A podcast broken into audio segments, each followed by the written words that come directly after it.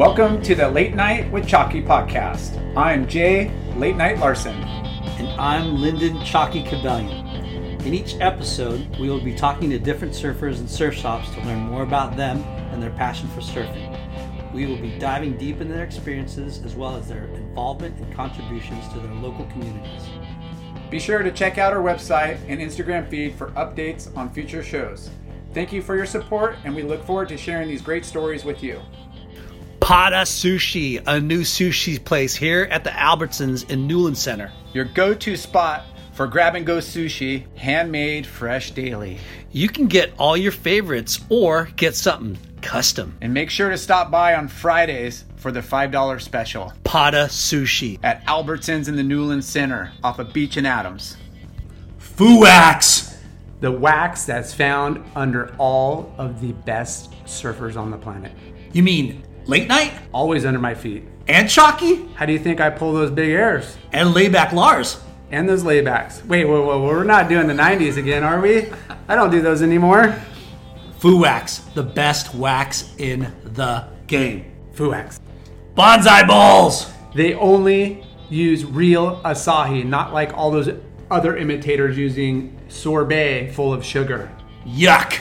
They also get their honey from a and bee pollen from a bee farm. Healthy and delicious. No processed honey. What also makes them amazing is that they roast and make their own peanut butter. Damn! They've got seven locations. And download the Bonsai Bowl app to Skip the line. skip the line. Order ahead. Bonsai bowl. Healthy, delicious. Caliente Southwest Grill. healthy Mexican food featuring local organic ingredients. They also have great salads, vegetarian and gluten-free options. Wow. Yep, Don't they also cater and make party packs? they do. They have all your needs for all your events. Nice. Visit calientesouthwest.com. or go to the restaurant in Costa Mesa off of 17th Street. Caliente Southwest. Ashland Hard Seltzer. Crafted in San Diego. It's an adult beverage built for all walks of life. Bro, you've had it, I've had it. It's delicious. It is so good. It's refreshing, only 100 calories, all organic, no sugar, also gluten free with 0.0 carbs. Hashtag enjoy cold Ashland hard seltzer. There is a saying that you don't stop playing when you grow old, but rather you grow old when you stop playing. Ikanik Life is an adventure driven company that seeks to embrace life to the fullest and to never stop playing. Check out their natural hemp CBD products that help those that believe in that philosophy. Check out ikanik.com. Spelled I K A N I K. Again, ikanik.com. or on their Instagram at Ikanik Life. Friends and family, brothers and sisters, welcome to the Late Night with Chalky podcast. Ew, it's Friday. Cheers. We got a former pro surfer, a ripper. This guy has done a tremendous job with the youth and supporting the surf community in Pismo Beach. He's an engineer. He's put on surf events. He actually has a 501c3 nonprofit, and he uh, throws together a yearly annual uh, event called Still Frothy, and it's part of a festival in in Pismo Beach. We want to hear more about that. Welcome, Walter Cerny. Yeah, I have to go get a beer pretty soon here, boys. Nice. Dude, stoked to finally make this happen. yeah. Yes, So, almost got to meet you in the water. Too bad we didn't we didn't cross paths sooner out there in the water the other day. I know. I, I'll uh we'll be we'll be coming up there soon. Yeah, heads up next time. Yeah, for sure. That's a little uh, home away from home for us now.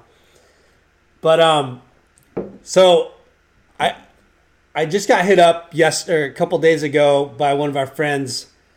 Before we start interviewing you, I wanted to give a shout out to this guy who's an old time surfer, HB local.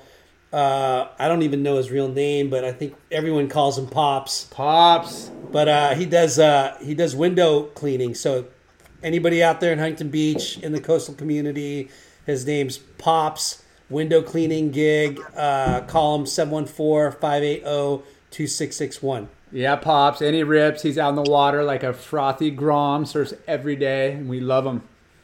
But That's a pure local, kind of like Butter and the boys and Parmy and those guys. One of those guys. Yeah, yeah, total old school. Everybody loves them. Um, but cool. Let's get started. Um, how did how did your love for surfing begin, Mister Cerny? For me, I was very fortunate to grow up um, on the North Shore of Oahu and have siblings that were already into the surfing and bodyboarding before I was. My eldest sister surfed actually really well, and she surfed with uh, another girl that had a brother named Koloy Bloomfield. That's a, actually a lifeguard on the North Shore and a longtime friend. Wow. And he got me motivated to get off my bodyboard, which I was standing up on, and, and enjoying him on a hardboard surfing. And so I have to probably credit Kaloy Bloomfield and my sister Cindy for really getting behind me to get off a damn boogie board and get on a surfboard. And what Sick. age was that at? I would say it was about 11. I was a late starter, even though I grew up on the North Shore. I didn't, I didn't want to jump on the water. I think my grandfather had to throw me in at about 10 to get me in the water because I just didn't want to swim. Yeah. So so you were born on the North Shore? Yes. Wow, that's crazy. And um, where, where what part of North Shore did you live? Uh, Haleiwa. Crazy. But but being a bodyboarder over there was pretty common. I know in other you know parts of the surf, you know, kind of coast, you know, along here, it's just you don't see it. In Hawaii, you see a lot of boogie boards. but you- you're also forgetting how old I am. Like the bodyboards we were on are the original Morey boogies that you got them and you glued them together. I don't know if you guys ever knew that. They came in kits. There was an interior foam and you glued the, my dad had to glue all this crap together. So they were the, literally the, the original Morey boogie body bodyboards. So they were there was it was an infancy in the Wait, bodyboard. you you had to put together your own boogie boards back then? Yep. That is awesome. hey, we didn't we didn't hear that Our from Glenn dad Breezy. told us that No. anyway. Maybe he's lying. I don't know. So so your sister, she was a surfer. yes, she was really good. Huh, that's crazy. And because back then there wasn't that many girl surfers, right? I mean, you know, No, there, there wasn't a, a lot. There was some really well-known Hawaiian pro surfers. I mean, there was the Lynn Boyer and uh, Margo Oberg and Rell Sun. Rell Sun and uh, a few of those women like that. There were there there were more Hawaiians, I think, back then. Sherry Gross and and those girls, they all ripped, but I don't remember much as far as outside of Hawaii back then. Yeah. Huh. So what? Uh, what were your parents born there too, or are they transplants? Transplants. Okay. My dad uh, my dad worked for C&H Sugar for Hiring? With Indeed, your search is over. If you need to hire, you need Indeed. Indeed is your matching and hiring platform with over 350 million global monthly visitors, according to Indeed data, and a matching engine that helps you find quality candidates fast. Ditch the busy work, use Indeed for scheduling, screening, and messaging so you can connect with candidates faster. Listeners of this show will get a $75 sponsored job credit to get your jobs more visibility at Indeed.com slash match. Just go to Indeed.com slash match right now and support our show by saying you heard about Indeed on this podcast. Indeed.com slash match. Terms and conditions apply. Need to hire? You need Indeed. Welding instructor Alex DeClaire knows VR training platforms like Forge FX help students master their skills. There's a big learning curve with welding. Virtual reality simulates that exact muscle memory that they need. Learn more at meta.com slash metaverse impact. for years over there. Oh wow, that's cool. California Hawaii Sugar Company.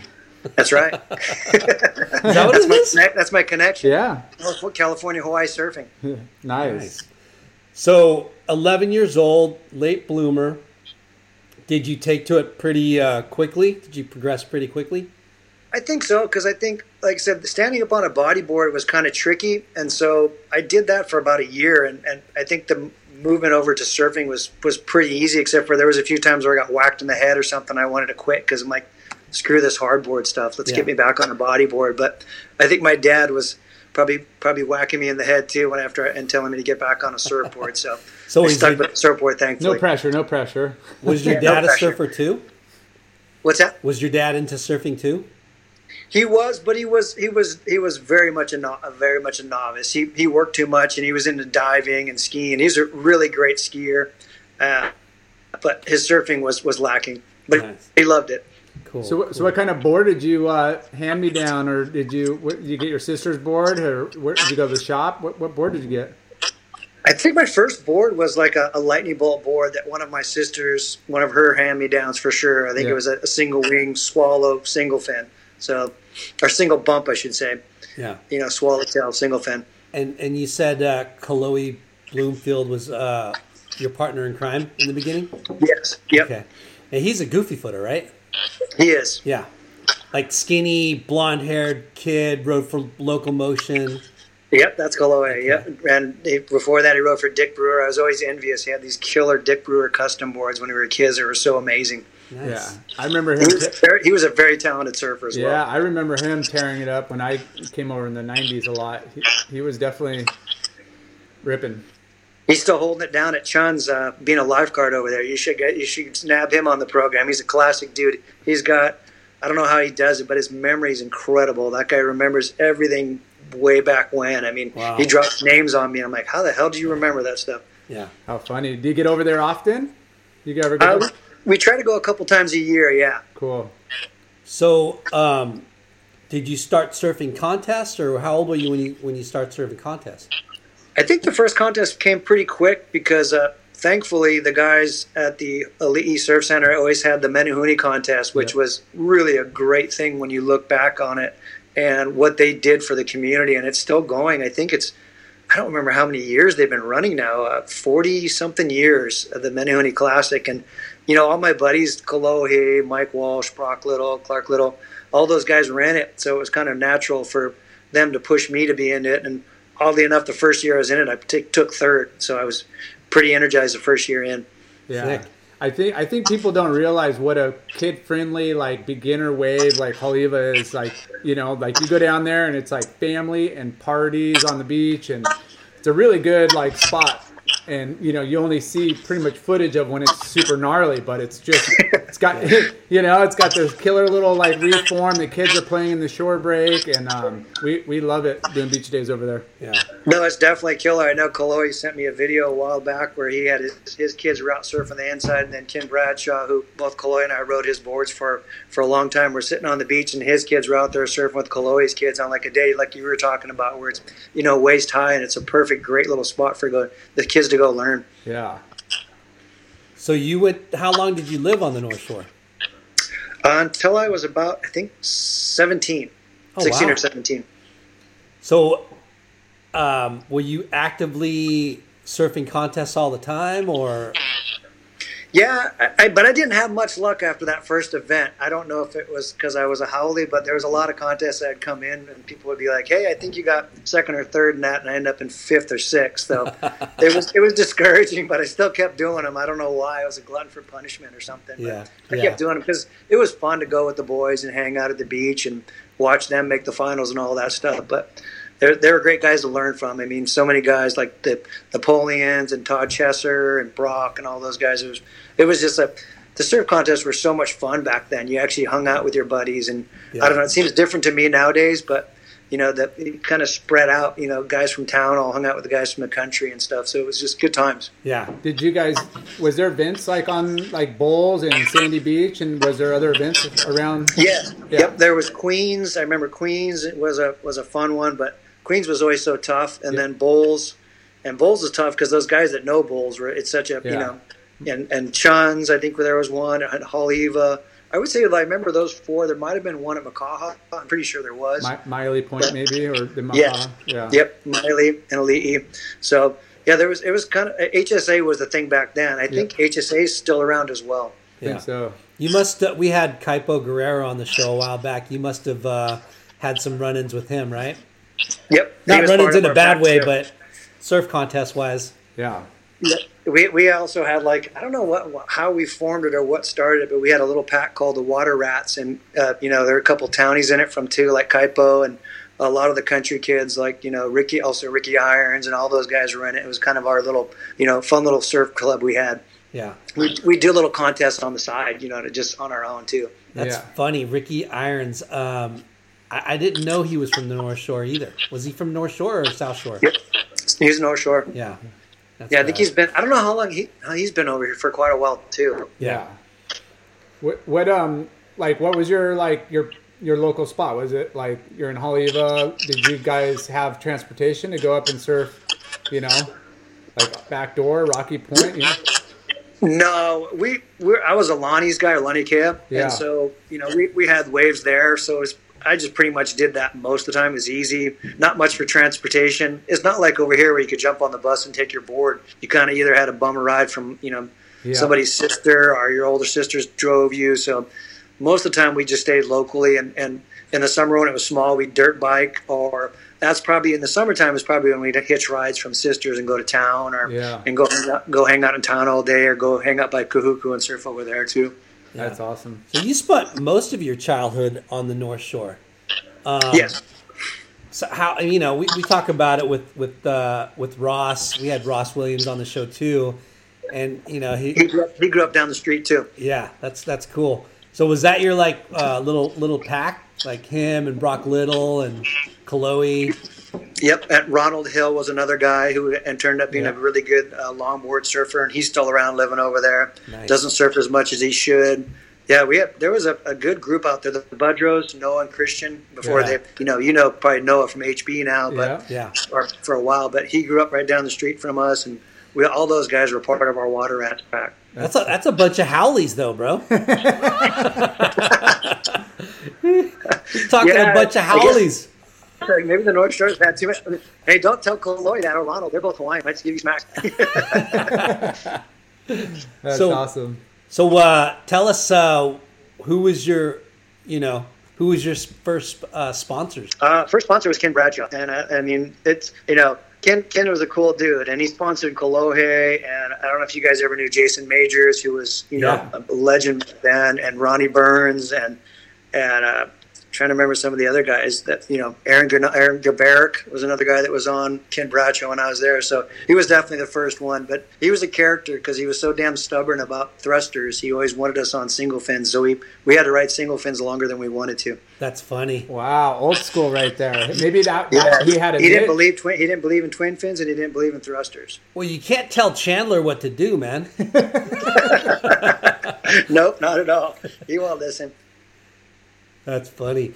What about uh, like um, clothing sponsors or, or shop sponsors?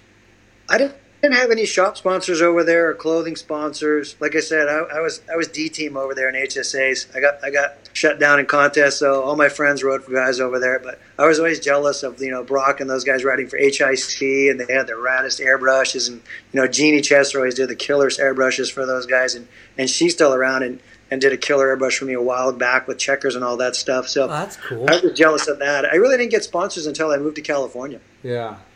What what was like, you know, the like the shops like scene where you know there's a couple good shops in in Haleiwa. Like where was there a spot you know spots you went and watched like surf movies and hung out at? Was there any shops that? God, the only shop there was two shops. There was the Barry Kanaiaupuni shop, BK, which was next door to Stordos, which I think Stordos is actually still in the same same vicinity, maybe the same building, but they might have flipped sides. And so, you know, that was the big surf shop in Haleiwa. And then I forgot the name of the one at, at uh, maybe you guys remember by Kammie's. There was maybe there's Sunset Surf Shop. I can't remember. I think there was one down there, but there really wasn't much on the North Shore. Yeah. And as far as movies, I mean, we had the Haleiwa Theater until they mowed that down for McDonald's. So there was that was that was pretty some pretty classic stuff. I think if my parents knew what the well the older guys were doing at those movies, they wouldn't have never let us go. Yeah. I mean, was, everything went down in those movies. It was No, scary. no smoke alarms in that building. yeah, no smoke alarms, no, beer alarms, no whatever. You got no alarms. But we we always talk about that like nostalgic, like old school theater. You know, watching watching the the surf movies that came out and how impactful it was on the big screen and, and having the generations of surfers, you know, all there under one roof, all celebrating like surf. And we miss we miss those times. Yeah, I, I agree. I think I think the vibe just kind of was was so different, and it created such you know it created respect. I think for your elder surfers, and you got to you know rub elbows with the you, the guys you were there were your heroes. The Yeah. for me the Dwayne Websters and the Mike Latronics and all those guys would be at those movies, and as Groms we were chatting with them or sitting right next to them, or or their beer would roll by us and hit us in the leg or something. It was Yeah.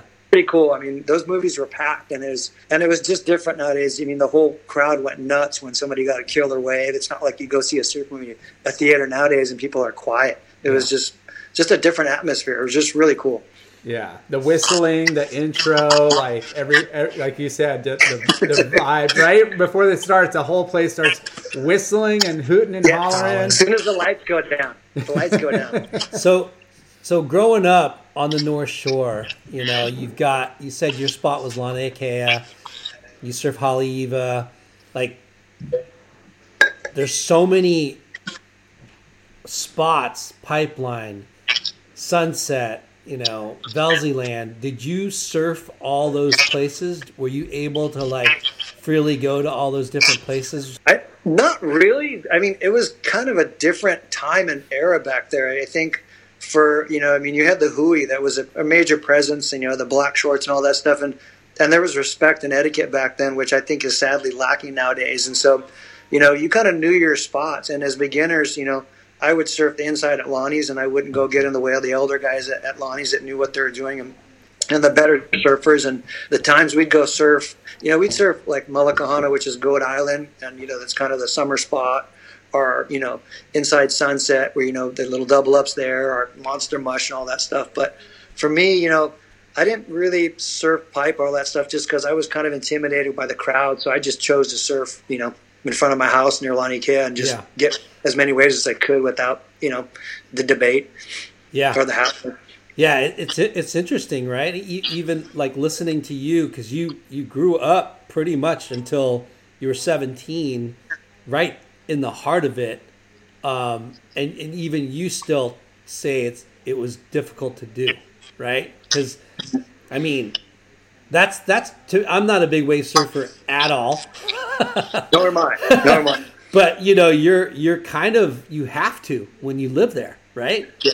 like your your your friends will be like, dude, what the heck? You're being a wuss, you know? Like you kind of have to uh, step up when when the conditions are right and it's perfect. I'm sure, you know, your your your pals are like egging you on, saying, "Hey, we're out there." Right? You're like, Yeah, uh, yeah, you guys Brock- are. That Brock was so far ahead of his time. You know, Brock would be the guy that all the rest of us would be sitting on the inside, and Brock would be up charging, you know, double overhead waves on the outside. And then as we got older, him and Chesser really would push everybody and start pushing them more and more towards the outside. But maybe that's why I moved over here. I was afraid. this is my exit out. So Yeah. so um, going back to to you being younger and growing up and you know being on the North Shore and every year the circus, you know, the world comes to the North Shore, right? Triple crown of surfing. Like um, tell us, you know, some of the times that uh, like you saw Shaun Tomson, you know, Peter Townend, Kanga, like you know, even even the- Lopez. yeah, even the local people, like that must have been so. Because like for us, that's like you know a generation or two. Well, you know, You can say old- I'm Lin. Lin, Linden's old. I'm not. But, yeah, but but just I mean, our local spot. We had one event here, which was like the U.S. Open or the OP Pro. But like you had, you know, the Triple Crown, and we just wanted to get that experience from a local kid and what it was like going to those events on the beach and. yeah. Did you go to the events and and like Yeah, it, it was out? pretty amazing. I, I think the one, and I, I wish I could find it, is probably buried in the attic somewhere. I, I've got to go dig around and search for it. And I keep telling myself to go look for it, but I keep forgetting was was the Haleiwa contest, and I think it was like when it was on ABC and everything. And I remember all those guys you just named. I got all their autographs on my OP. I think it was actually the OP Pro too. I think it was, yeah. And I got them all to autograph my cheesy foam hat. I got you know the the great you know the Shaun Tomson, the Mike Tomson. I think even Reno Abellira might have been in that, and Mike Ho. And you know there are so many other great Hawaiian surfers too, like you know the, the Mark Liddells, the, the guys Bobby Owens, guys that don't get a whole lot of rep, and you know, and obviously the, the major guys like Dane Kealoha. I, I think I had all those guys sign that hat. So Yeah. As a gotta find grom, that. it's pretty damn cool just to have that and also the Aussies and all that that were there. But you know, it was cool. And, and Pipe too. Pipe was another amazing one. I mean, it just Yeah. you know just to sit there in awe and watch those guys and you know, from watching it as a kid up to an adult, I got to see some pretty cool stuff go down. I mean, I even saw California Chris Menzie do well and Joey Buran. I got to witness both of those live, so that was that was pretty cool. Yeah, Frohoff too had a had a couple. Uh, oh, he was great there. Yeah, and actually McNulty, uh, Brian McNulty did very well there one year. I think Yeah. he made the quarters. yeah. The, Bo- the Boothie? Boothie brother. Boothie made a final, or He might have made two. maybe two. Yeah. I think I was California gone by then. He's a kid. Yeah. So so tell us, did you ever experience pipe? Did you ever surf pipe?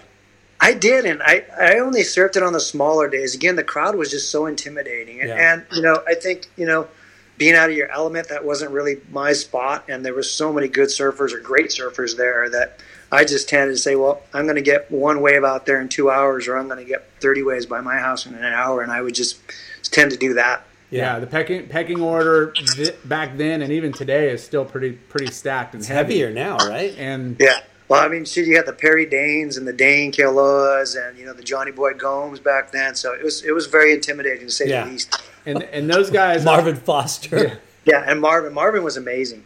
and those guys are all getting like waiting for the perfect waves, and you're getting the scraps and the closeouts, and most you're likely going to hit reef. But that's but that's how surfing should be, right? I mean, Yeah, that's that, yeah. to me is something that has been lost in surfing. It's you know, be it your spot down there or, or the spot up here, you know, you're getting hassled by kids that are just beginners. Where Yeah. back then we we stood back and we thought, hey, this guy's the best guy in the water. Let him catch the best wave. Yeah. That's you know, it's just a different. It's interesting to see the the changes. Was was Ron, Ronnie Burns in that that group too? Is he around that same age, huh?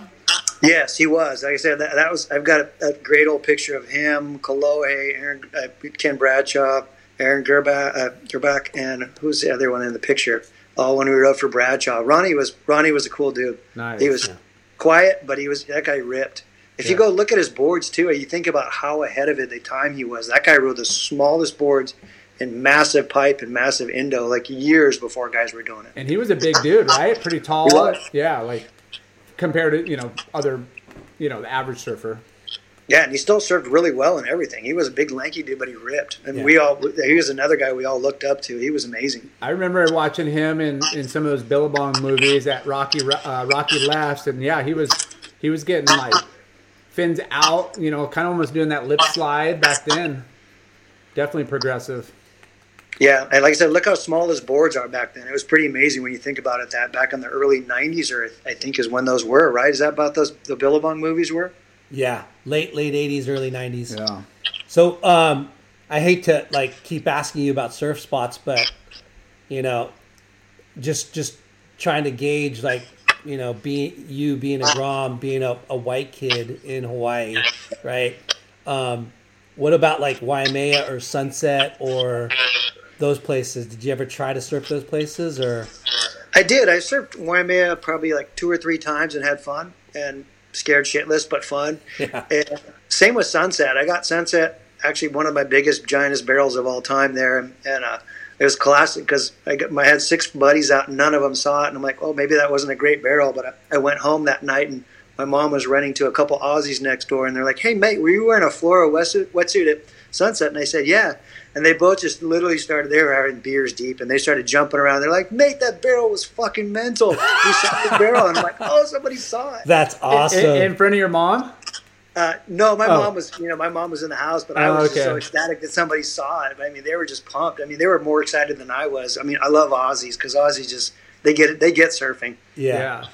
But no, I mean, I that like I said, I've, I've got Sunset three or four times. Again, the crowds are just so gnarly at some of those spots, and I think I think one of my three times out there, Johnny Boy told me to paddle in, and I asked Bradshaw what to do, and he's like, "Well, just when he paddles next to you, make sure you go to the to go get smashed in the whitewash, get pounded, and paddle back out." And Wow. Sure enough, I did. So, like I said, you know, just you got to respect. You know, that's Yeah. that's good guy spots. Yeah, I, I couldn't imagine having to deal with not only big waves but big locals. you know, because it's like, you know, you you have one thing that's like there and you're trying to master it, but then you have these dudes that are like, you know, you want to respect them, but then you you're you know you're like, well, I want to get my I want to get this, I want to try to get a, a bomb, but then you know you want to be respectful and then don't want to cross paths with the wrong people, like John Boy Gomes. Yeah. Yeah, but it was so bizarre because you have guys like that, and then I remember one of my other times I surfed at Sunset, like a, a ten foot giant west closeout came in, and my leash broke, and I was out as far as far as you can be, and it was probably my second time out there, and I start swimming for the channel, and I hear this guy scream at me, and I'm like, oh crap! I thought you know my board hit somebody, and I turn around, and it's Mike Ho, and I'm like, oh no, I hit Mike Ho. And he goes, he goes, what are you doing? And I go, wrong way. i'm swimming in. He goes, no, no, no. swimming. He goes, he goes, see that house right there? He goes, swim straight for it. He goes, whatever you do, just swim straight at that house. Go over the shallow zone. Don't even worry. And I'm like, oh, okay, thank you so much. So I just start swimming straight in, and I hear I hear him screaming again. I'm like, oh no, what did I do now? And I turn around and he goes, wait, wait, wait. And he stands up on his board and he like looks around and he goes, no set, go now, go now. And I was just to this day, I just like I didn't know that I didn't know Michael at all, and I'm just like that was the coolest thing I ever Yeah. experienced. You know, one of the Hawaiian guys. I was like, that is cool. He didn't have to do that. He could have just let me go get stuck in the rip for an hour or whatever. Yeah. It was really nice. Yeah. I remember And like, I got to thank him about a year ago, and he laughed. That's I, awesome. I remember seeing like Michael and like Bobby Owens and a couple guys. It'd be ten foot and they wouldn't even be wearing leashes. They would just surf sunset without a leash because they just knew where to go, how to dodge, and I would trip out. I'm like, what? Yeah. I know how good was Bobby Owens too. Yeah. Talk about underrated. That guy was so smooth. and he's not even from from Hawaii. He's from Florida originally, right? I can't remember when he was there. He was a Hawaii or local there. I don't know Yeah, how long he yeah. been there. I think um, I heard it from somebody else, but he's from Florida originally. But uh, so, how about uh, surf trips? Did you take any any surf trips when you were younger? Not really. I, I, I don't think so. Didn't no. have to living on the North Shore. Yeah, Yeah, to, to, to town. Yeah, we went to, to bowls. What, what about like other islands? You you go over to Kauai or Maui to surf? No, not at all. That really wasn't a thing back then. Yeah. I mean, I don't think kids. There was no money in surfing back then, and, and most of the younger guys. I mean, HSA. I don't think even was inner island back then. I think we were just all on Oahu. I don't know what the outer islands did. Crazy, huh? Hmm. Yeah, I mean, I, I don't know if they had their own things. I mean, you have to imagine because I know you know there was Kaipo Jaquias that grew up pretty damn good over there on Kauai. So I'm sure at some point, you know, kind of started to kick in. Are those those guys really had to travel more than us. yeah. Yeah. Little weekend adventure over to, to Oahu for the for the events. Do you Yep. remember ever getting a shot in the mag, or when you were younger, living in Hawaii? I'm sorry, say that again. Did you ever get a shot in the mag?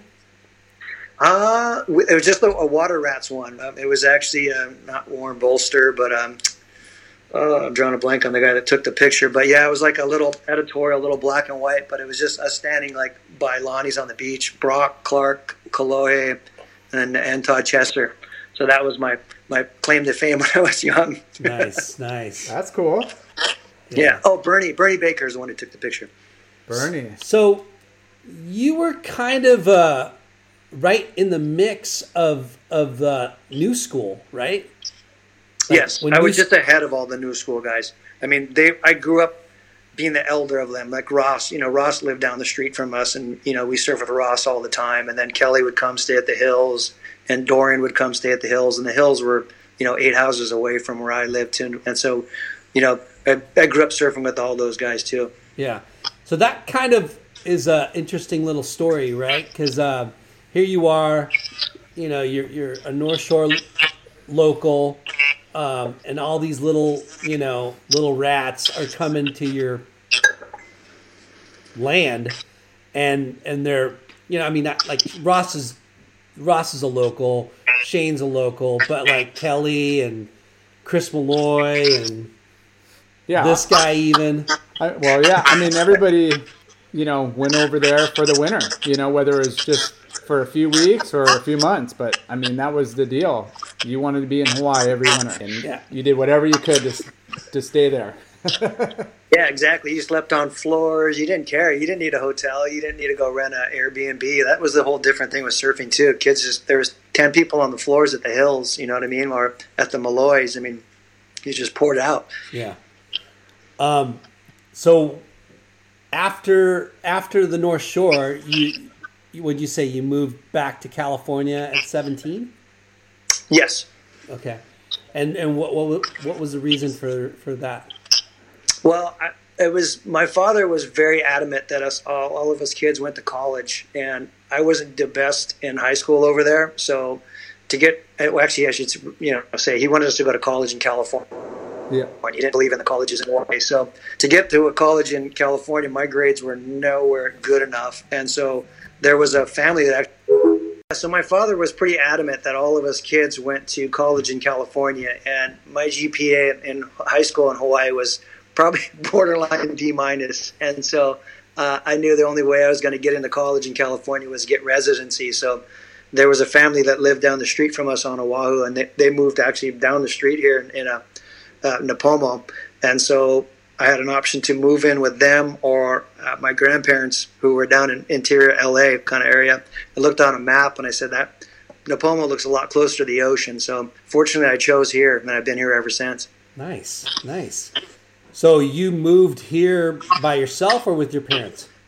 Uh, by myself. Oh, at 17. Yeah, but I live with a family. I think I'm at 16 or 17. I can't even remember. It's been so long. 16 maybe. My junior year. Were you were you bummed that you were leaving paradise? I don't know. It was weird. You know, hindsight's 2020. I don't know what possessed me at that age to do it, but I just, you know, I felt, you know, pressured to and inclined to get, get into a college over here because, like I said, all my buddies were doing well at surfing, but I wasn't. So I just knew, you know, my path, if I was going to make one, would wasn't going to be surfing at that time. So Yeah. I just, you know, moved over here with a great family that I knew, and I was fortunate enough to, to live with them for a couple of years. You you had to do the hard reality check and say Yeah. this has been fun and games, but I'm gonna I'm gonna move from the frying pan into the freezer. exactly. I had a strict dad, so I think you know his disciplining and uh, you know his pushing is you know the, probably the, the common denominator what forced it over here. Yeah. Well, that's cool. I mean, you had good good upbringing, good parents, and always had best intentions. You know, sometimes you know not everybody has or that is that fortunate, but you know that's a big move to grew up in Hawaii and move, move somewhere else in California and not not be with your parents at that age. You're, you're Yeah, it, it was pretty wild because I think I left the second week of high school, my senior year. I'm like, eh, time to go, and I I don't know. Like I said, I look back on it and it was kind of it's kind of bizarre, but yeah. just- I don't think I could have done that to tell you the truth, Walt. I would have been kicking and if I look screaming. back, I'm like, what was I doing? Yeah, I, I would have said, Dad, you're gonna have a surf bum for a kid. Sorry.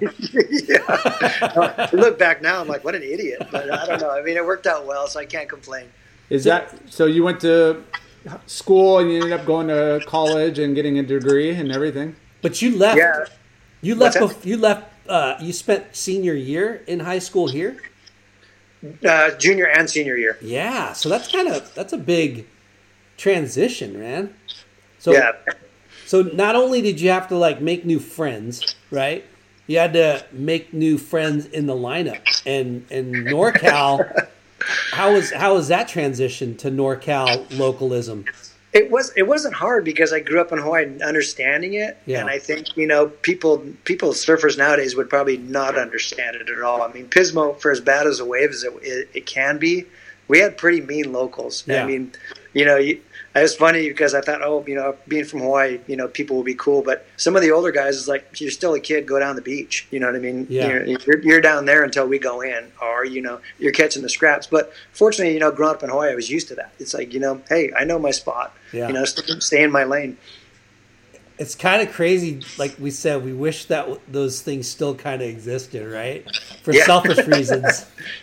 Now, now, I don't, got con- I don't condone violence, but I think a little bit of ribbing and a little bit of you know duct taping the groms of the pier, or you know a little bit of a little bit of ridicule is goes a long way. But Yeah. I don't know. That's bullying nowadays, I guess. It, it's it's not bullying, but it's it. Yeah, categorized as bullying. yeah. It's It's it's called character, people. character and Character character development. Getting get, getting that that chicken skin a little thicker, man. Don't be a little wuss. Yeah. exactly.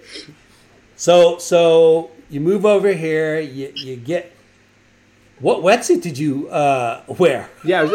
How how was that going? Have you even worn a full suit up until that time? I still get crap because I think I put the first one on uh, inside out, and I think I put the booty booties on outside the wetsuit. So yeah, I've got a couple buddies that still hold that over me. I That think it's is oh, the. O'Neill. Remember the O'Neills with the white or yellow shoulders? Yeah. my, and blue body. I think that was my first wetsuit. Just colder than hell, like overlock seams, just awful. Awful. Oh, Yeah. they were so bad. I mean, Oh, my oh, God. I mean, for I those think that- I had so many friends that told me in Hawaii, they're like, "Well, you're going to get in the water there, and you're going to want to move back." Yeah. And I don't know. Like I said, the water was pretty damn cold. I think nowadays it, it's like whatever. It's so nice. Wetsuits are so good, you don't even notice. But uh, uh, like I said, yeah, the water was pretty damn cold. I'm surprised I didn't move back. Well, over overlock full suits shouldn't even shouldn't even be made. Like overlock does not even hold the water out; it just goes right through. Like it shouldn't even. they were so It bad. should be illegal. they should be illegal. I don't know Those what seams they're like thinking, saw blades, Yeah. right? Yeah. They just cut That, into too, there's that too. Yeah, the rash. Oh, So you, you're obviously surfing as much as possible, right?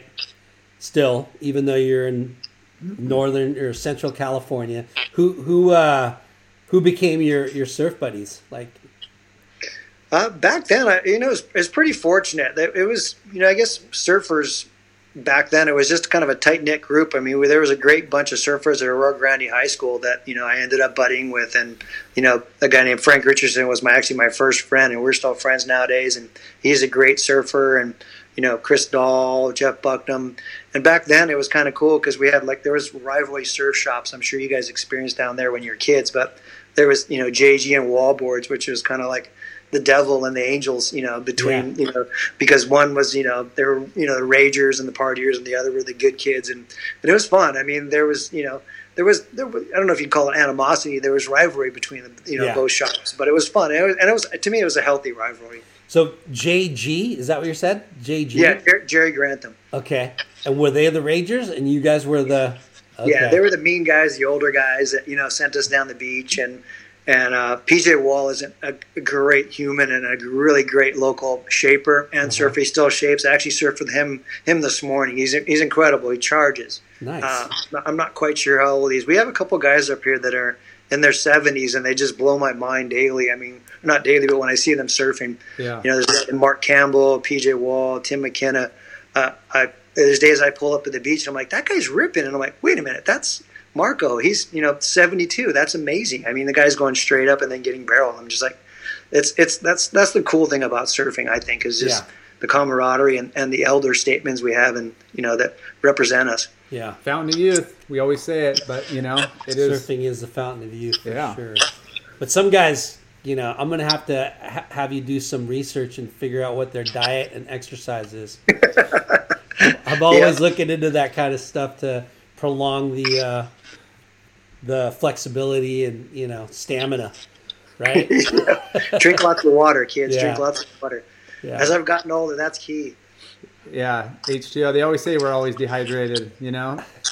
Yeah, I was talking to Scotty Martinson from Channel Islands this morning, and we both have had kidney stones in our life. So if you guys are getting older, Ooh. drink tons of water. I, I I take my big glass of water with me to the beach every day, or not, but I mean my clean canteen or whatever. Make sure I drink yeah. a big thing of water when I'm done. Nice. So did you finally get some sponsorship uh, over here? Or Yes. did you want to? So, or- so PJ Wall or Wallboards was my first shop Yeah. sponsor over here, and uh, they were great. And they ended up linking me up with Billabong, which is is comical because not comical, but it's funny when you look back at it. it was Bob Hurley and Mark Reeder, and Yeah. they they were a tiny, I want to say like fifteen hundred square foot building right next to the giant Quiksilver building that was there, where I think Volcom is nowadays. Yeah. And so it's cool because I'm still with Billabong, and I got to watch them go from you know 1,500 square foot to probably what what's their buildings now like 150,000 square feet. So it's been an interesting you know shock to see. So those you know. And uh, you know, you know, the, the, I went through several random wetsuit sponsor over the years. You know, I got obviously when you had Billabong, you wanted to ride for Peak, Yeah. and then there was Rip Curl and Victory, and you know Rip Curl because Tommy in those red and yellow suits and Gurr in those suits. So it's and Victory because the custom suits. You know that was a great place too. So yeah. You guys, you guys are HB guys. Is Yeah. Victory still around in any shape or form? No. Victory is done. Yeah. We haven't seen that. Greg Wade, who started or did Victory, In America. Yeah. works with uh, Xcel wetsuits. Yeah. Okay. Yeah, Did you guys? Do you guys remember the guy Scott? I think he did the team at, at Victory. Scott Baldwin. Yeah. yeah. Redhead Baldwin. Yep. And he, Yeah. he- yeah, and he was the Atlanta Falcons fan. I don't know, Yeah. but hey, now that you bring up football, Uh, guess who I No, talked to no. today? he said you get the worst airbrushes. Wait, who said that? Your sponsor. One of your sponsors, dude. Scott Anderson said uh, your your Viking uh, your Viking air sprays are the worst. Oh, well, he got me so bad one time because I, I said because he's he would always ask me what I want for an airbrush, and they had there was a couple of really good airbrushers down there. One was at Hawkinson, a guy named Cliff that was Cliff was amazing, and, and sadly he passed at a pretty early age, I think, from cancer. But Cliff was amazing. He was at Hawkinson, and I could say, "Give me something gothic and purple and yellow," and I'd come back with the craziest. I, I feel bad for my sponsors when I look back at it now. I'm like, man, I wonder what they paid for those airbrushes. but but Ando one time, I'm like, hey Ando, he's like, what do you want for airbrush? I'm like, just give me something purple and yellow. Well, he actually did it to me twice. I'm like, just give me something purple and yellow. I'm like, your airbrush is good, right? He's like, oh yeah. So the one time I come back and it's a full Danny Kwock board, purple Oh. and yellow dots. I'm not even Awesome. kidding. And Aaron Lloyd walks up to me at Pismo. He's like, "Walt, nice dots." I'm like, he's like, "Where's the glitter?" And I'm like, "Oh my god!" I'm like, "Ando, you suck." So, so- that was the one time he got me, and then the other time he got me is I did this really cool, drew it up airbrush. I'm like, "Okay, Ando, I want purple and yellow." I get the board back. It's purple and pink, and everybody's like, "Nice board, Kim Mearig." I'm like, "Oh wow, you guys suck." awesome. And it was a great board too. That's what that That's one was. that's really usually what So, yeah usually what happens. Huh? It'll be like magic board when you get a, a purple and pink board. yeah. Good luck It was bad. reselling that. So so uh, you rode for Billabong. How how old were you when you connected with Reader and Hurley? I want to say that was '84. Wow.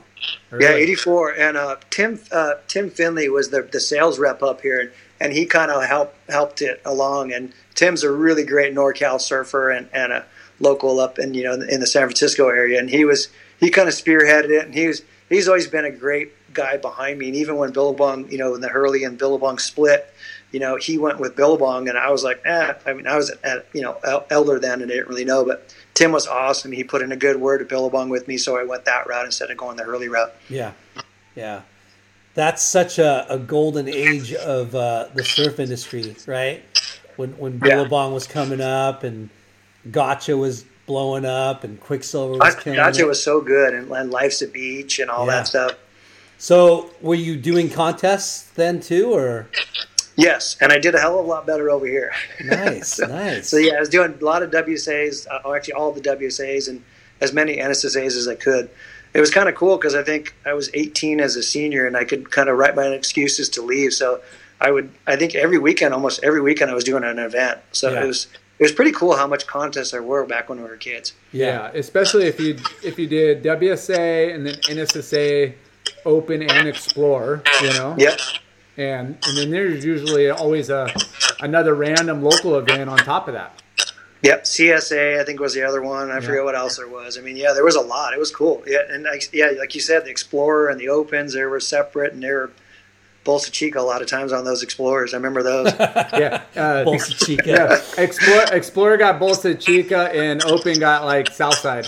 Jay, did you ever surf one of those at Bolsa Chica when it was literally flat? I remember surfing one where guys were like running out and jumping on waves and skimming them uh, and getting scores. That was the weirdest thing I've ever seen. It was so bad. I, I'm sh- I definitely remember a handful of events where it was flat, but I don't not not at Bolsa, but yeah. Yeah, it was bad. But I do remember like how those events got you to travel up and down the coast. You know, from I mean, essentially Imperial, which is Imperial Beach, Farthest the farthest south. south. to Santa Cruz, one of the farthest north, and everywhere in between there was events. So. Uh, a lot of good memories traveling the coast and meeting up with other, you know, kids in those areas. Exactly, and that's how I feel about WSA. I mean, WSA, I met, you know, I was fortunate to meet guys like Peter Mel and Adam Pogo from up north, and all the way to Scott Blake and Mark Thurston in San Diego, and Vinny De La Pena and Pat O'Connell. I mean, it's cool. I mean, you got to know all the kids in California, and you buddied up with them, and you slept on their floors. Like I had one surfer a while ago. He's like that, that we help out with uh, Still Frothy. And he's like, "Hey, can you help me out? Find a place to stay. Like, I got a contest in Huntington." I'm like, "Oh yeah, I know like four people you can stay with." He's like, "No, well, at the hotel." And I'm like, "What? A hotel? Sleep on a floor? Damn it!" And I- it's just so weird to me. I'm like, "The surfers grab a floor." Yeah. So so um, who were you riding for? Uh, uh, wall boards and then Billabong, Yes. and then and then I think you rode for Rip Curl too, right? Yep. Uh, Rip Curl was after peak. And I rode for Rip Curl for quite a while. Yeah. So, were you also trying to get into magazines at that stage? Yeah, actually, that was kind of. I wish I would have. Uh, I guess it, I don't know if it was just a different time or whatever, but I know back then, you know, you had the Chris Burke that was really, and he's ended up being a really good friend, but he was always in magazines and and he was he was fortunate enough to not. I don't even think he was a, needed to surf a contest, but I think Billabong back then, I think uh, went from Reader to Gomez, and I think Gomez was really into your contest results. And my contest results when I became a pro were okay, but then I got injured a couple times. But I had tons of exposure in the magazine, but I don't think the magazines were appreciated until like when I had to fold up and go back to college. It was it was kind of like it got too late and. I remember talking to Kirk Tyser about it, and he's when I told him what I was getting paid, he's like, "That's it." And he's like, "How? You were getting so much exposure?" And I'm like, "I guess it's living in you know Central California." That's Yeah. crazy. So, obviously, you know, you're you're an aspiring pro, trying to be, trying to make money, trying to make a name for yourself, and you're seeing, like you said, a guy like Chris Burke getting a lot of coverage, and I, I think you mentioned Chris Menzie too, right? It was the um, Trevor Christ. Yeah, he Uh, ripped. He still I heard he still does. Yeah, and Doug, you know Doug Silva, like all these names that were getting exposure in the mag, um, and really because they're close proximity to the photographers and and the waves, right?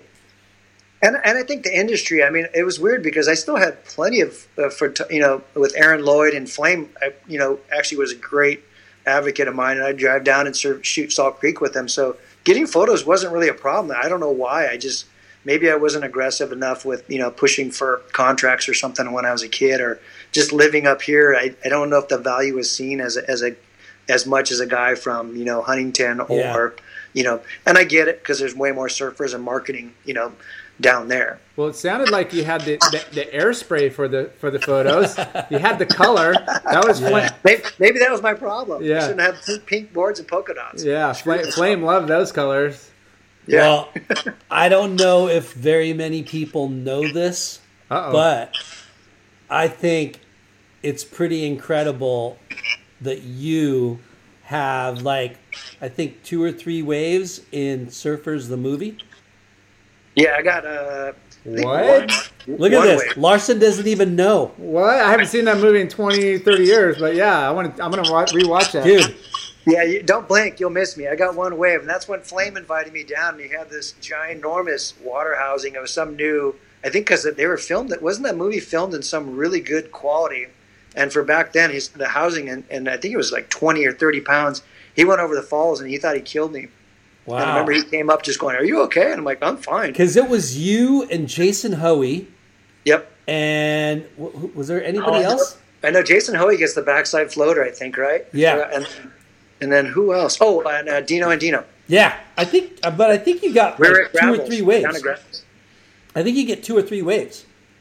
I think I, I don't know. I think it was only one. I think you're being generous, but I'll no, take it. no, I've watched it. Like honestly, uh, I I subscribe to the Surf Network, and Hmm. they have it. And dude, I I've watched it like twenty times since then because that's one of my all time That's great favorite. movie. Yeah. This guy's got a great memory, and I I guarantee it. If he said there was three, there's three waves of you. Well, it- it's Take crazy. it. I'll take it. Do you re- do you remember seeing yourself in the movie theater? I do. Yeah, it was pretty cool. I And- mean, and that was me. and I, but I can't remember if movie theaters were still really that kind of that big. Back Oh, then. yeah, Were it was. VHS back then. it was. I No. remember seeing it in the movie theater. Yeah, And um, it was a it was a big. it was like, a big took- movie. Yeah, And what's crazy is I don't I don't even think anybody knew, but it was on. You know, it, it was in the credits and everything that Gotcha put that thing together, Yeah. right? Like I forgot, I completely forgot the Gotcha, Michael Tomson. yeah. Well, How good are some of those quotes in there from Dora and Gerlach and, and Potter? I mean, there's so many hilarious moments. So many, so Almost many like cringeworthy on some, But but, it- but it- the timing of Yeah. it, of bridging like those generations from like the old school that paved the way and put pro surfing on the map to the new generation with with like a Gur that's just you know, talking, you know, just storyteller and super cocky, and Yeah. it was He's just, amazing. I it- love. Gary. It was just perfect, and you know, like that mesh of you know the new generation. Yeah. Well, it, was cool because, it, like you said, it had Al Chapman. You know, he's the and his quote was one of the best ones ever. Oh, Right? is he the one about the kids going over the falls and you and all that people going over the falls? No, that's that's Mickey Dora. Oh, Mickey Dora so said good. that, but Al Chapman was the one that said, you know, instead of taking waves, why don't you give a wave? you know, give a wave. Who knows? Maybe he has a hot sister. yeah, I forgot about that one. But um, but yeah, like the the Archie quote about style, uh, Tom Curren talking about, you know, in the tube, Shaun Tomson talking about the tube, Tom Yeah. Car- I mean, honestly, for you, because what other movies have you been in? Do you know? I'm trying to remember a Chris Bystrom movie, Around the World in, in 80 Waves. Oh, sick. Nice, that's a good one too. I don't know how, but I didn't even know him, and it was on a, a Puerto Rico PSA, and, and I'd seen guys up there filming, and you know the movie comes out, and I had zero idea, and he gave me like a minute long segment, and No he gave way. like Pete Brown like what two waves, and and Trevor Chris like one wave, and all these rippers who I thought were way better than me, and he just gave me this like almost a full song. I'm like, geez, I was so I was so honored, and I never got to thank him, but I was kind of blown away. I'm like, I don't know where that came from, but that was cool. Yeah. Wow, that's it. I haven't. Yeah, that, I got to rewatch that one. I got to watch that one too. Around the World in 80 Waves. Yeah. Um, so, he was a great he was another great video guy i loved his stuff and his music his music was all time oh, Chris Bystrom's were awesome. Yeah, he did a great job. He He's beyond Blazing Boards, right? yep And- Beyond Blazing Boards and Beyond Blazing Boards. yeah, Chris Bystrom, Oh, yeah. Yeah, he, you know, it, it's a shame that um, there's no movie theaters and surf theaters that, that you know, we can all congregate in and, and watch. Because, like you said, man, that's like one of the epicenters of, of getting people together and, like, you know, totally enjoying, you know, what we do together, right? yeah. C- celebrating surfing and watching like you know guys rip and you know it's So fun. yeah. it was it was pretty cool for a few years there was a, a wine waves and beyond a group up here that was done by a local hotel chain and we were part of it and we put on a surf movie night we did this for i think five or six years and it was killer we had like chris malloy come up one year we had sick. chris Burkard come one one year we had uh, tori and albie come another year and all those guys were blown away they're like this is insane this is Yeah. like the coolest thing we've seen and and it was just really cool at the fremont theater you guys got to check it out in san luis it's a beautiful old theater kind of like the old Haleiwa theater Yeah. and it was cool. It wasn't quite as you know noisy and ruckus as the movie theaters back then, but every once in a while you get a few yells here and there. But it, it was it was kind of cool. Yeah. Well, you're you've just given me an idea. We're going to start our own late night with Chalky movie nights. Right? You know, and we'll do it outdoors so people can like pull up their bean bags and just watch it against the wall. There we go. We're gonna use uh, his membership for uh, surf, what, what is this? Surf Network. Surf Network. the Surf There you go. Network. So, um, so you you turned pro, right? Yep. Okay. So how did you turn pro? Like, how, walk us Uh, through I, that. I made I won the U.S. championships, so and I made Damn! the U.S. team for the for the worlds, and I wait, would had a wait. You won the U.S. for the championship, and then what? Oh, I, then I also made the U.S. team for the worlds contest in Puerto Rico. Wow. and I was on a really good roll there. I was the highest placing American going into the grand event, which is you have to serve three contests, full contests, and they take you're the highest. I think 16 guys, and I think I was third or fourth overall, and I was the highest American. And in my first heat, I had smoked everybody. I, I and with 10 seconds left, I'm one of these guys I hate paddling in, and I was light years ahead of everybody else in the heat. And I was paddling in, and I thought, oh, I'm just going to go on this whitewash. And I rolled and and uh, Darren McGee was 100 yards away. And you know how it was back then. I mean, he, there was a closeout. He didn't even come near me, and they gave me an interference, three out of the five judges.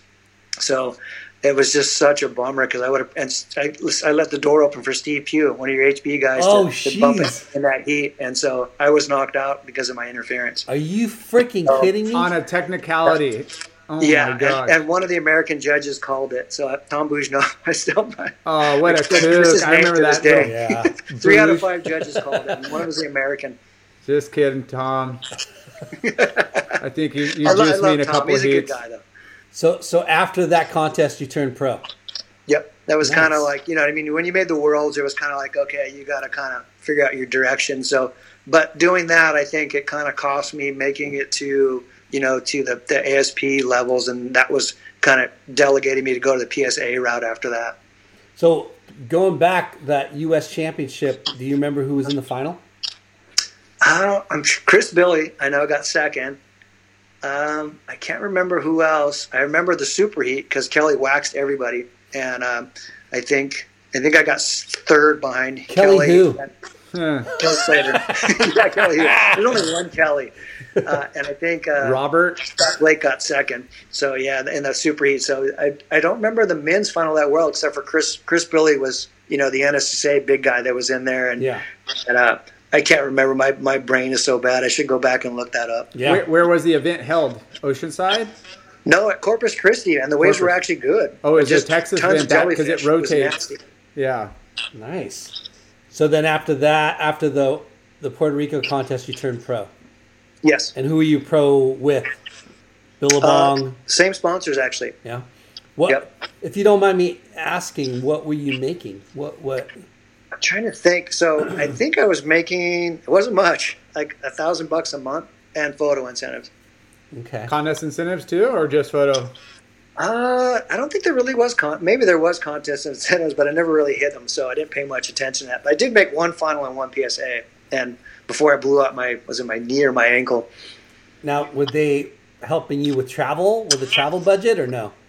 Uh, yeah, well, I, I think Billabong paid me like a grand a month, and my spon- my you know shops and wetsuits would pay for you know c- contest travel and all that stuff too. Who? What shop did you ride for?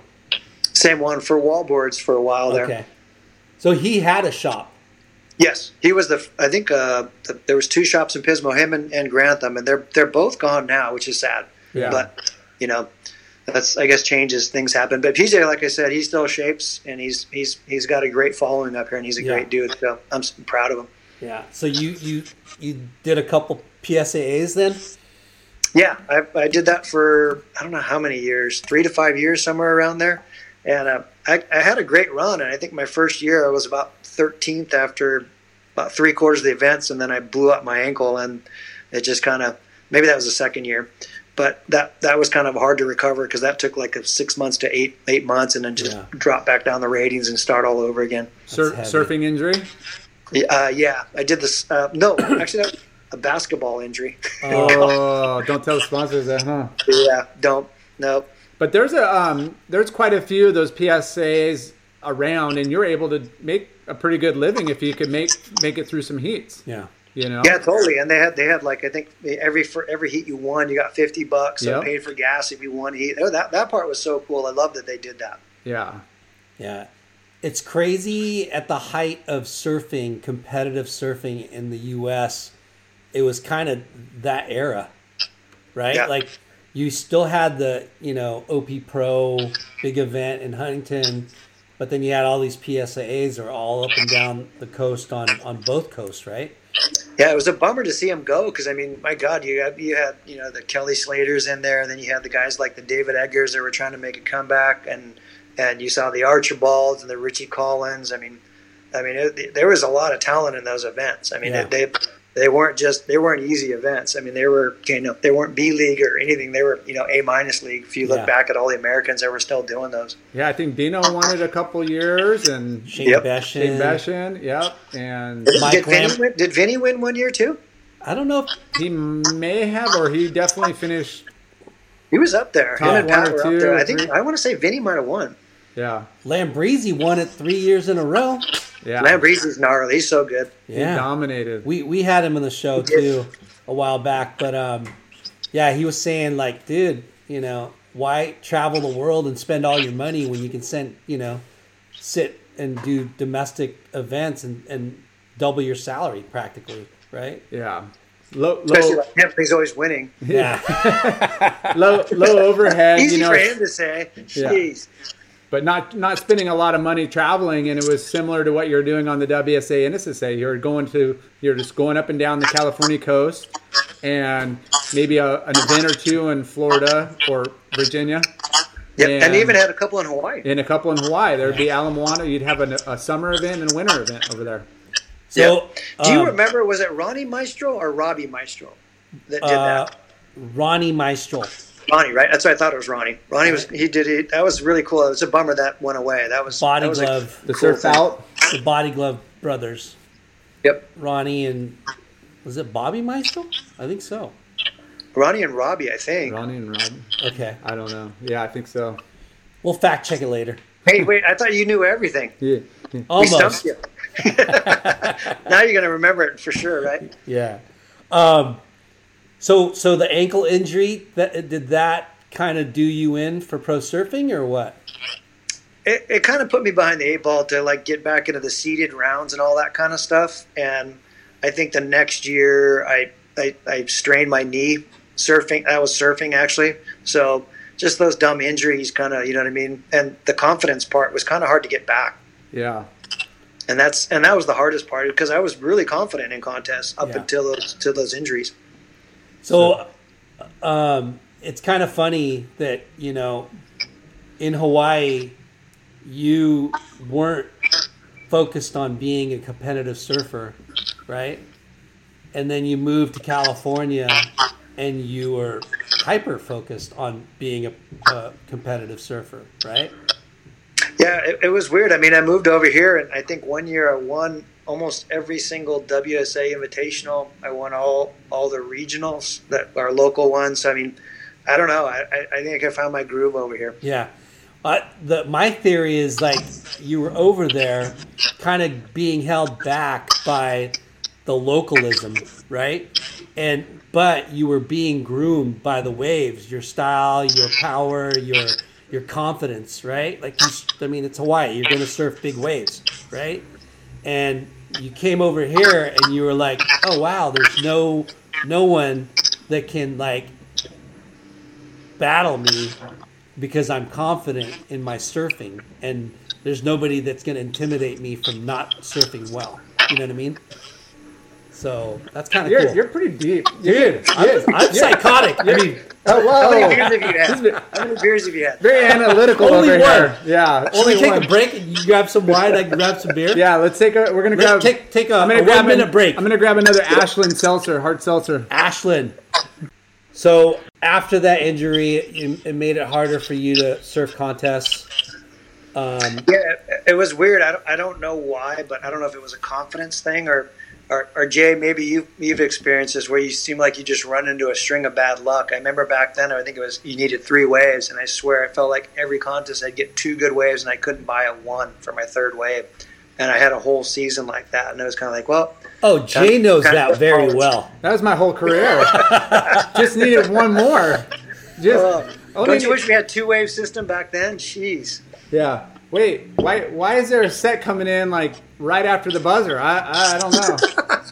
Hey, maybe you remember this one, Jay. Did you ever do the PSAs at Trestles? I did. Yes. I, I remember being so bummed because remember South Swells, it was like feast or famine, and I remember like, oh, the swell's going to be pumping. And I had a, I had one of those heats that was just flat, and I remember getting out and turning around, and it was a bodyboarding heat after mine, and the bodyboarders just were getting like just giant set after giant set. And I'm like, are you kidding me? I mean, just like seriously, just like it, come it, on. it goes. It's you know the swells, the southern swells. They come from so far away that they they are lowly. You know they'll have, they'll be flurries, and then you know the sets could be 10, 15, 20 minute in betweens. If it's a hurricane swell coming off of Mexico, then yeah, you're going to get a lot of that pulse, but that's not not not as often as those swells coming from.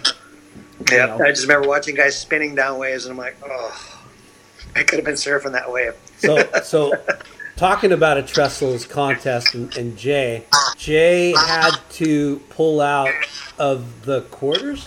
Yeah, I had I had a PSAA Bud Tour event, um, and it was in May. My brother was getting married, and I was the best man.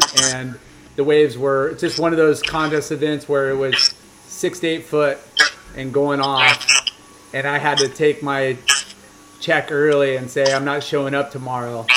Oh, and you were in the quarters? Yeah. Wow. I don't feel uh, so bad because I, I had to do the same for my sister at Pismo, but I didn't make the quarters. I think I made, I don't know what heat I was in, but I had to check out too because my sister got married and it, and it was like the best Pismo for a PSA ever. And I'm like, okay, well, I got to leave. What a bummer. That's crazy. Yeah. Family remember- first, though, right? Yeah. I remember going to Ian Cairns and Alyssa who were running running them and I went into the trailer and I'm like, hey, can I get my, my money? I, I'm not going to be able to show up tomorrow. So, and they're like, really? And I'm like, yeah, they understood. And I, I mean, I would have never passed up, you know, obviously my brother's wedding, but you know, when the waves were that pumping, you just, and I was on a roll. I was, I felt, you know, I was at the top of my He game. was in his prime. Yeah. I was like, man, And who was in your quarters? I, I couldn't even tell you. I didn't, it didn't oh. matter. Really? you must have been thinking, God, I could have taken them. I could Yeah. have made the semis. I would have been, that would have drove me nuts. I remember when I lose those heats. Oh, Yeah. It's all good though. So, that's right. so obviously, you you moved over back, back over here to go to college, right? You were saying that you were gonna. Your dad wanted you to college, and that was your. You you you, you gave it a run at being a professional surfer, right? Um, when when was it when you realized like, uh, I I can't make a living anymore on this? I think I, I can't remember. I think I was like 24 or 25, and I just remember, you know, all these guys like Jay and, and that that Malloys were all coming up, and you know, to get a phone call back from Paul Gomez at Billabong or anybody at Billabong was was like pulling teeth, and I just realized, look, you know, we're getting replaced, or I'm getting replaced, so what what am I going to do next? And so. It's, it was a scary time because I, I did try college right after high school and I sucked at it. So, you know, I just luckily went back to a junior college, uh, Cuesta College up here, and, and honestly, I recommend for a lot of kids if they can't if they can't cut it at a four year college, don't just bail out. Junior colleges are great. I think the teachers might even be better. Yeah. I think they're more willing to see you get through. And I have to, you know, I still, my wife and I, we met actually in my English class there, and we both still remember our teacher's name, Miss Shauna Ray, and she was amazing. I was horrible at English, and I still probably am horrible at English, but she did teach me to write, and I felt that I could, from her, I felt like I, I could learn. And that's that's a huge key with you know I think being a, a young adult is can you learn and, and having that confidence and and I finally had that confidence from going to junior college to to luckily I did to to pursue college. That's Nice, That's, dude. That's awesome, and that's good to hear. I mean, people, you know, always, yeah, it's easy to give up when it's not going your way or you're having struggles, you know. But uh, all it takes is one parent, one adult, one coach, one teacher to kind of help pull you through. Inspire you to Yeah, yeah, exactly. yeah Were, that's were you doing event? Were you were you going to cla- uh, college and doing the PSAA at the same time? I kind of think I was, but it was kind of still. I think at that time it was kind of half-heartedly. You know what I mean? It was like I knew, you know, the writing was on the wall, and that college was kind of my my direction. So I can't remember. I mean, that's I have to go back and try to remember what year the PSAs ended. Do you remember? Do you guys know from the history books? Well, it went from, you know, it just changed names over the years, so I kind of lose track too. But it went from, you know, the Bud Tour to the Panasonic Tour to then just um, selective like sponsored events. But I I want to say it lasted all the way to 98, 99. See, I remember like there was there was PSAA and then there was the PSAA, or there was there was there was another acronym, but it was totally different owners. I remember that, and I remember doing a couple of those during college. I want it was. Well, hold on. Let me get my phone charger. My phone's saying low battery. Okay. One sec. I don't remember Jay. I mean, I remember there was there was that Bud stuff, but then after that was, so that was PSAA. But I could have sworn there was a PSSA, professional. I think they were. You're right. Um, there was that, and I want to say they were pretty small. They were a quarter They of were- the, the purse of you know the money that you know PSA, but they definitely um, tried to keep it going. You know, they're more regional, more low key. I know. I Um, can't remember who did that. I just remember a contest at Ventura at C Street. I remember that. But I don't remember. And they were cool. I mean, they were they were good little events. But like you said, yeah, it was a quarter of the price. It was hard to make a living. Yeah. So you pivoted and and focused on school. What what what were you going to become? What did you? Uh, Aspire to be professionally. Well, I thought I wanted to be a teacher, but then I realized I, I, I wouldn't be a good teacher because I would be my dad and I might smack kids around. I couldn't be a teacher either. Hell I, I don't have the patience. Yeah, Hell I don't no. have the patience. I'm like, nope. Mm-mm. So, So you you you obviously got a degree in engineering. That's what I read Yes. up on your profile on the internet. um, and what I mean, what was this? What was the school like to, to go through that degree? Like, what what classes? In, was it a four year? And what? Did, how did you? No, I think it was engineers are supposed to be a four year, but I think it might have taken me five or six. I don't remember. Yeah. Just because because I, I kind of had started as a as a teacher, and so or thinking I want to be a teacher for about a year or so, and then I kind of realized ah this isn't for me, and I figured I would try the engineering again. So a lot of math, a lot of science, and uh, and I was just fortunate enough that uh, there was a, a teacher that he was kind of a smart ass, uh, but ended up kind of he appreciated people asking him questions, and I was one of those guys, and he ended up giving me a job right out of college. So it's pretty and, and a local job, so that was huge. Wow, that's awesome. in engineering. Yes. So, describe to me what an engineer does. Uh, in, lay, in layman terms, what I do is uh, architects make homes look pretty. They come up with the design. I make them stand up. oh, I make them, Structural. you know, design for the Structural, uh, wind and the seismic and the, you know, the loading of people standing on floors or on roofs and so forth. Yeah. To, to make it in a nutshell. Um, were you obviously excelled or, or math was one of your strong suits and, and you know like you said english was was a struggle but was it something that you just were drawn to or was it easy to like figure was you know did it come easy or did, what, did you have to really grind it out I had to grind it out, but I think you know I, I came from a, a grandfather and a father that were both engineers, but I also learned. I think you know people. I don't know if it's the same with kids in day, college today, but I had some really good friends in college, and I learned to to study with other people, and Yeah. that was you know a, a huge thing because I wasn't on my own. You know, you could struggle and get stuck, and if you're stuck on something you don't understand, you just get frustrated. So I had some you know guys that were really bright you know students that I studied with, and that was that was pretty key. yeah that was my problem. I didn't study with people. yeah Blame your friends. Blame your Dude, friends. I blame Lar. yeah I tried to go to school for down? seven years. It didn't work.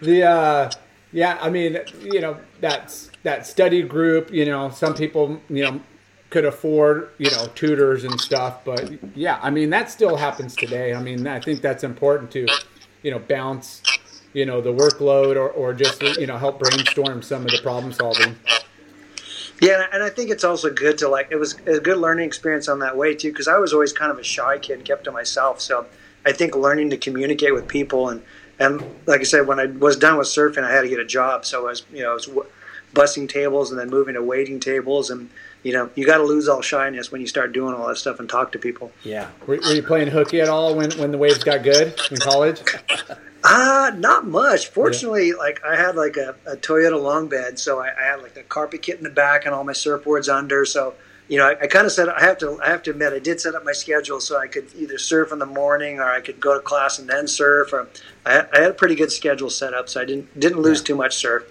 You're smarter than we are. I tried to plan it all out. So you said you worked at uh, what what kind of jobs did you have growing up? Uh, mostly, like I said, in the restaurant business. So Sick. that's that was my kind of my thing when I fell back and surfing was over. I said, okay, well, I got to start somewhere, something that's going to support me through college and all that stuff. So that was uh, bussing tables first, and then kind of working my way up to becoming a waiter. What restaurant? A couple of them, Shelley's, which is no longer here, and then another one at Alex's, which is no longer here, and then Sea Venture, which is still here. Sea Venture is a great restaurant right down on the beach, Pismo, overlooks everything, and and they were one of the restaurants that gave me a chance at becoming a waiter. Where, you know, that this was the the '90s, and you know, you, you face stereotypical thing. I had the long hair like you, but in my ponytail, and one of my jobs wouldn't promote me to waiter unless I cut my hair, and I'm like, I'm not cutting my hair. wow. So the Sea Venture was cool enough to overlook that and go, Yeah. just put in a ponytail, you're good. Yeah. And so, uh, you know, and I honestly really do credit that for becoming, helping me become a little more outgoing and learning how to deal with people. Yeah. customer service is, I think, No. so important to uh-huh. in any any you know development. You know, like at any age, like to be able to talk, like you said, present yourself, but service. You know, you you have you, customer's always right. You know, you got to Yep. deal with it. Yeah. and, and talking about pivoting, I always I always joke with my wife or tell my wife there was times where I'm like, if I if I forgot to do something, I would just be like, oh, you know, the chef lost your ticket, or you know what I mean. You kind of had to like go on fly and make stuff up and just Yeah. cover your own mistakes. And Okay, just, I'll, you know, I'll get you a side of fries. Hold on. yeah. What did you uh did you once you became you know and you're in California and you're, you're you know you're surfing where what surf trips did you go on did Billabong take you on any trips or did you go anywhere I didn't do a whole lot with Billabong, but Aaron Lloyd, who's a, a local photographer, and like I said, I, I have to credit Aaron for a huge part of my surfing career because Aaron was always really good at working with me um, at, hey, you're closing your eyes, or you're making a goofy face, or what are you doing with your mouth, or you know, you know, he was very critical, and he was a very harsh critic. And but he was an incredible photographer. I mean, he he's got great shots of you know guys at Sun- Curren at Sunset and guys at Pipe and and and uh, Flame respected him greatly, and so he was he was a huge influence in, in helping me, you know, with the surfing stuff like that. Aaron Lloyd. Yes, Okay, that's awesome. look him look him up. Look up surfing magazine covers. He's got a lot of magazine covers. Davey Yeah. Miller at Backdoor. I mean, this guy could swim like. You know, no other, and it was, it was funny because I saw him out at Pismo the other day, and I looked over on the north side, and he just got worked by a big set, and I'm like, oh man, I hope he's okay. And the guy next to me is like, well, remember he used to swim at Pipe, and I'm like, okay, he's all right. Yeah. Um, did you ever get covers?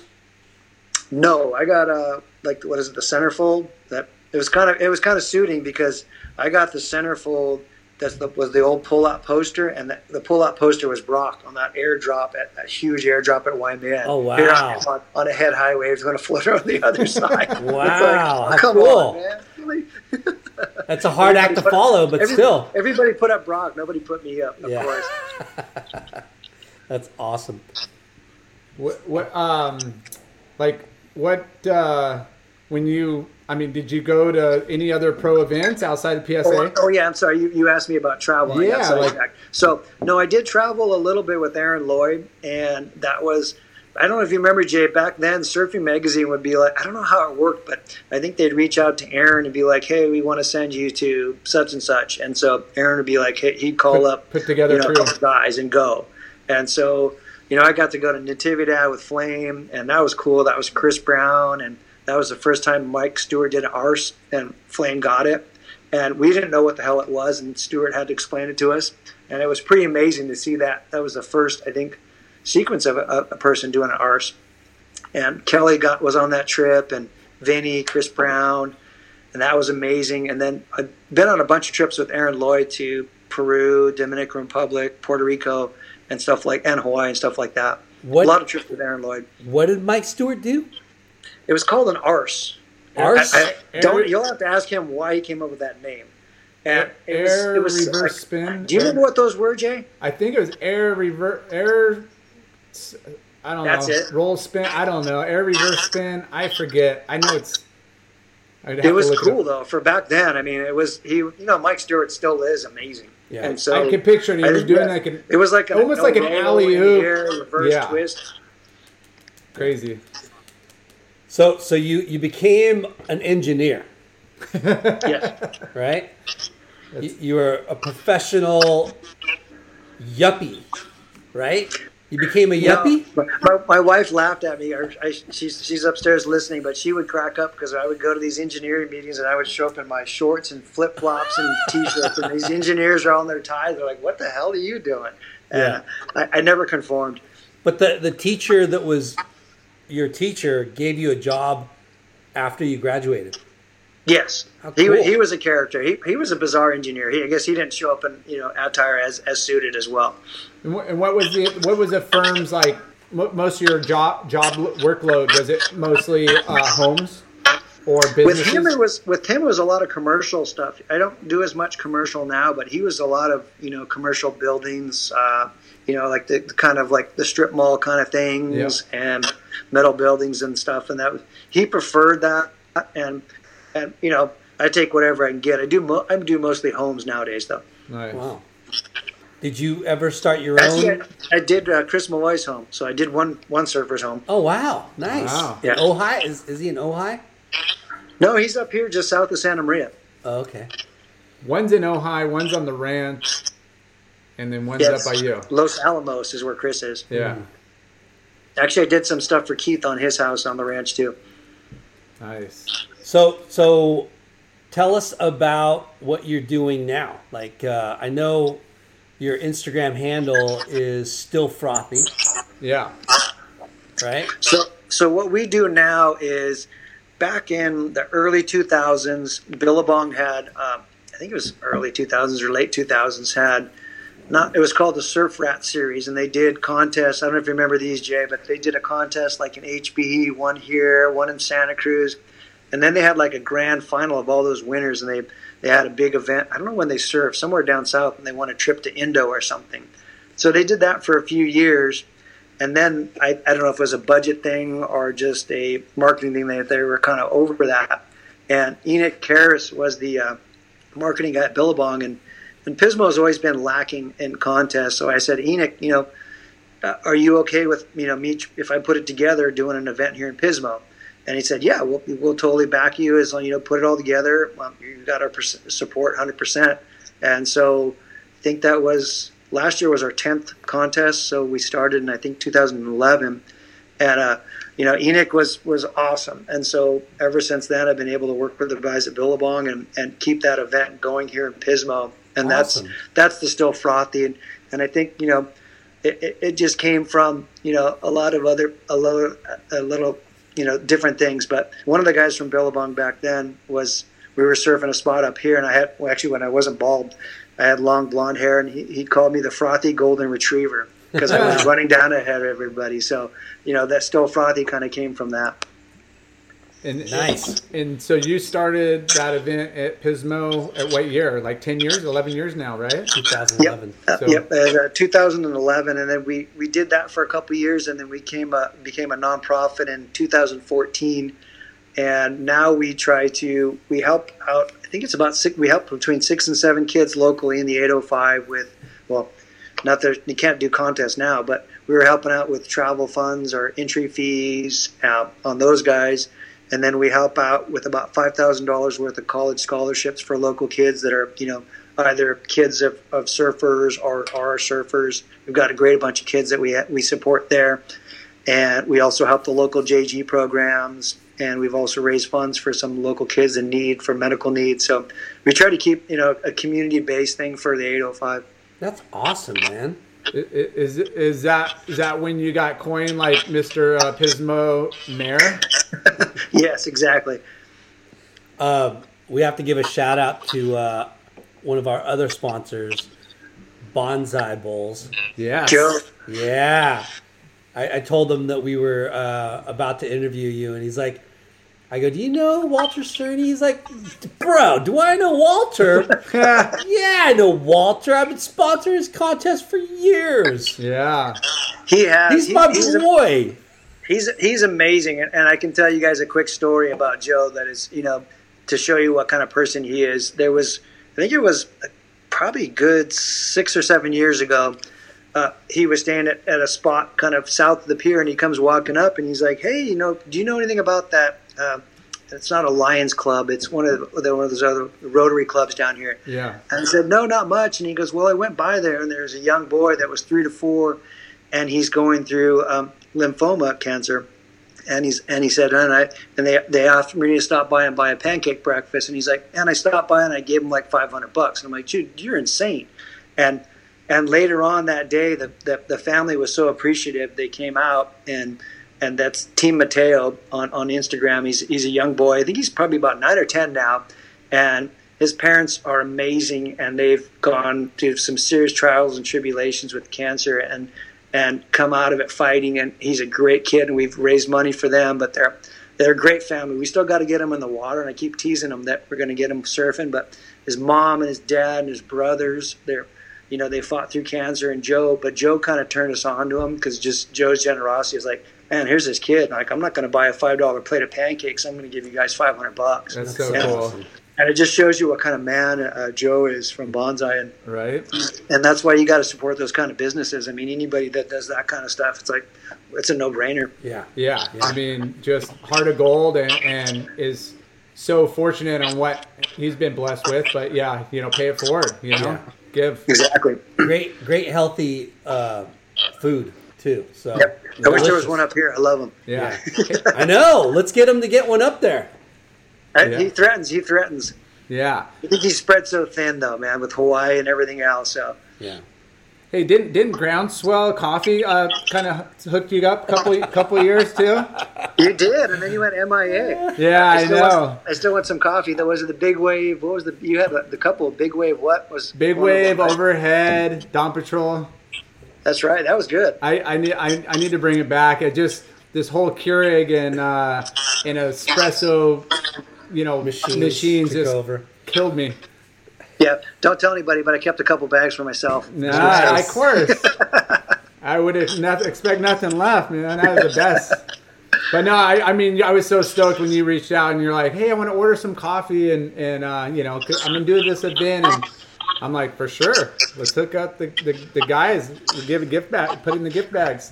So Yeah. Surfers are stoked. Like beer, coffee, like was it, yerba mate, all that stuff is awesome. And and I'm, I'm a weirdo in that sense. I've tried every different sponsor from you know deodorants to shampoos to whatever. But anybody who will listen, I'm not afraid of no's. And so I was I'm very appreciative that you doing that, Jay, because I go after the stuff I love, which is coffee. for Nice, Sure. for sure. Um, tell us about what you were, you were just doing lately on your Instagram. Were you doing like uh, giving away uh, scholarships through video? No, what we did this year because the contest with COVID, the city of Pismo uh, this year said you guys can't run your event, and so we said, okay, well, do we just roll it up and, and mail it in, or do we do something to kind of give back? And it, and it sucks because there's a lot of kids that you know in their their last age of a certain division, so it, it sucks to not have an event of any form. So we've got a great board board crew, and, and I got to give accolades to uh, Ripper, and you probably know him, Jay, as, as Jamie George, who is an amazing Yeah. Santa Barbara surfer. He's on our board. Ryan Allshouse, who's a, is a great uh, local guy that works for a marketing company. Guy Jones, who's a, an amazing dentist locally, and then Kyle Applegate, who is another marketing guy here too.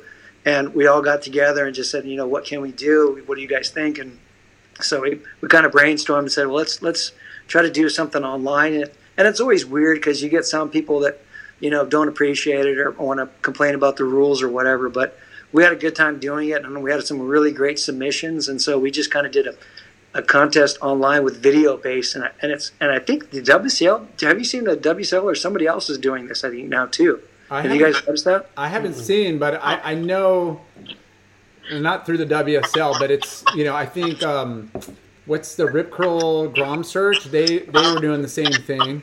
To Oh, good. I'm Yeah. glad they're. That's cool that they're able to do something. I mean, And- we've got to keep it going and keep the Grom stoked. Yeah, and to what you were you were just saying is, you know, these kids whether they're they're in their prime at that age bracket, and you know, the rip rip Yeah. curl, you know, they they did the submission and they were doing an event at the BSR Wave Park, and for any kid, that's like, you know, that's like the trip of a lifetime, you know, and to skip it a year would just suck. Yeah. But Yeah, that's that, awesome. I You mean, guys did I mean, you know how it is, Jay. Remember when we were at Groms and you're in your last year of juniors or boys, you want to win it, and then Yeah. it, it just goes away. You're like, okay, that sucks. So now what? Yeah. Can't even imagine. Yeah, and and surfing, you're out in the water, social social distancing. I don't know. I don't But get uh, even even I'm bummed that they canceled all the WSL ones. I, I still want to watch. It's just a bummer.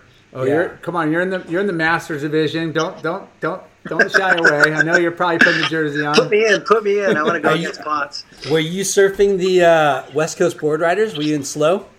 Yes. Nice. I did a couple of those, but I, I had some shockers. I just tended to seem like get get skunked for waves. I hate C Street. Yeah. I'm not gonna lie. Ventura loves C Street. I can't do it. Yeah. Yeah. Yeah, it's uh it's a great wave, but you know, again, it's just what time of year they're going to hold the event, and if you're lucky to get swell, that's that's that's our story of surf competitiveness. Exactly. It was. I think it was honestly maybe knee high, and I don't think a knee high wave came in for me for like 20 minutes, and the guy behind me was so pissed. He's like, "Get in!" I'm like, "All right, I'm trying to get in. I want to get in. Trust me. I So- don't want to be at you more than you want me." So we, we talk about uh, we ask uh, a lot of the same questions of our guests, and you know the West Coast Board Riders is, is one of them, and Fantasy Surfer is another. Do you play Fantasy Surfer? when- Yes. When, the tour is on, Yep. yeah. How do you do? You do pretty well. Uh, I do okay. Yeah. Do you do you play No. in leagues where you put money down or? No, I'm a tightwad. Bro, That's what makes it so much fun. dude. not- just a trash talking, but the, you know, to make a couple bucks on on Yeah. top is just like We we belong to a, a league with a, like what thirty six people or something like that, I, I, maybe don't, more. I don't know. I'm in like three or four Wow. leagues, But it's two hundred dollar buy in. Holy smokes! Yeah, Yeah, that's too the rich year. for me. but that's for the year. It's for the year. but dude, if you if you win one contest, you win three hundred bucks. So you win. Oh, so it's oh, so it's the 200 is per year, and then 300 bucks is per contest. so they, you know, if you got, oh, that guy's, if you um. Excuse yeah, moi. Yeah, it's it's two hundred bucks for the for the season, and there's eleven event. I mean, you're looking at like twenty bucks, not even that uh, an event, but but the the breakdown of the payouts is, I think first and second place get paid. Yeah. Every event, and then there's a grand grand total at the end of the season, first, second, third. It's pretty. It's pretty lucrative if you are a good picker of your team. But there's uh there's there's some that you know like it's a good promotion for for um for brands or or uh, retail shops and surf shops like I think Revolution, Surf, and Camarillo and Ventura. yeah, they do I- uh, their own league. And I, you know, I, I sell them Ruka, so I sponsor one of the events. So each event, we get a little care package for the winner. And That's cool. you know, we've done some with some surf shapers that have given away a board to the top, you know, number one at the end of the season. So it's it's good to, you know, to keep keep the community involved, and it's just a, a fun way. We're all fans of surfing.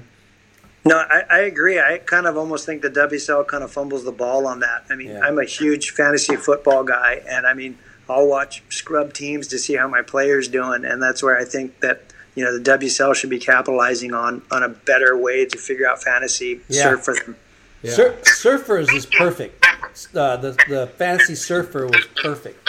And Yeah. what's funny, it's Chris Mauro was the one that Chris, introduced fantasy surfer. To, yeah, he, he came up with the idea. yeah. Um, I, I didn't know that. He didn't tell me that. yeah, yeah. Uh, he was up in Central Cal for a while, right? He lived up there. He was. Yeah. Moochie. They called him Moochie when he moved up here. Did you surf with him much, or did you uh, haze him? No, I served with him a little bit, but not a lot. He was he was more in North County. He always hung out with Dave Parmenter. He didn't come my way much. Yeah. Bam, bam. No, Yeah. that's not. That's wrong, Bam. That's John John. Yeah. Or John. Oh, the, oh, Come on, Dave. bro. Sorry. Yeah. Get your That's HB. Parmenter. That was HB. Laura always gets his Parmenters uh, mixed up. They're they're they're, they're like water and oil. Yeah, completely. Right. Uh, So what do you? So what else are you doing now? Like with the surf festival, it's like tied into the city now, right? You you were doing the surf event. Now it's part of like, you know, more of a broader like event, or you know, what what happens at these events? Well, our, our annual one is is is the the city. It, that one we're kind of on our own, but we had a cool one going with the city Yeah. and the wine people. That was pretty cool because actually it was before board riders. I- just thought, hey, it'd be kind of cool to do a fantasy, actually true fantasy surf contest, and but 805 base. So I would pick. I think how many captains did I have? Six or eight captains, and we had a list of all the you know best surfers in 805 all the way from you know teens all the way down to the guys in their 60s and you had to have one guy over i think 45 and one kid under 12 and so we did like a yearly kind of like a mini uh, board riders if you will but just for the 805 a little bit different I mean, we had the double whammy typical stuff but you know we had teams and everything and it was and it was pretty cool i mean that, that was a lot of fun and that the city was involved with that and they put in a couple I think a thousand or two thousand. So the winning team made a, a good chunk of change. wow. That's really cool.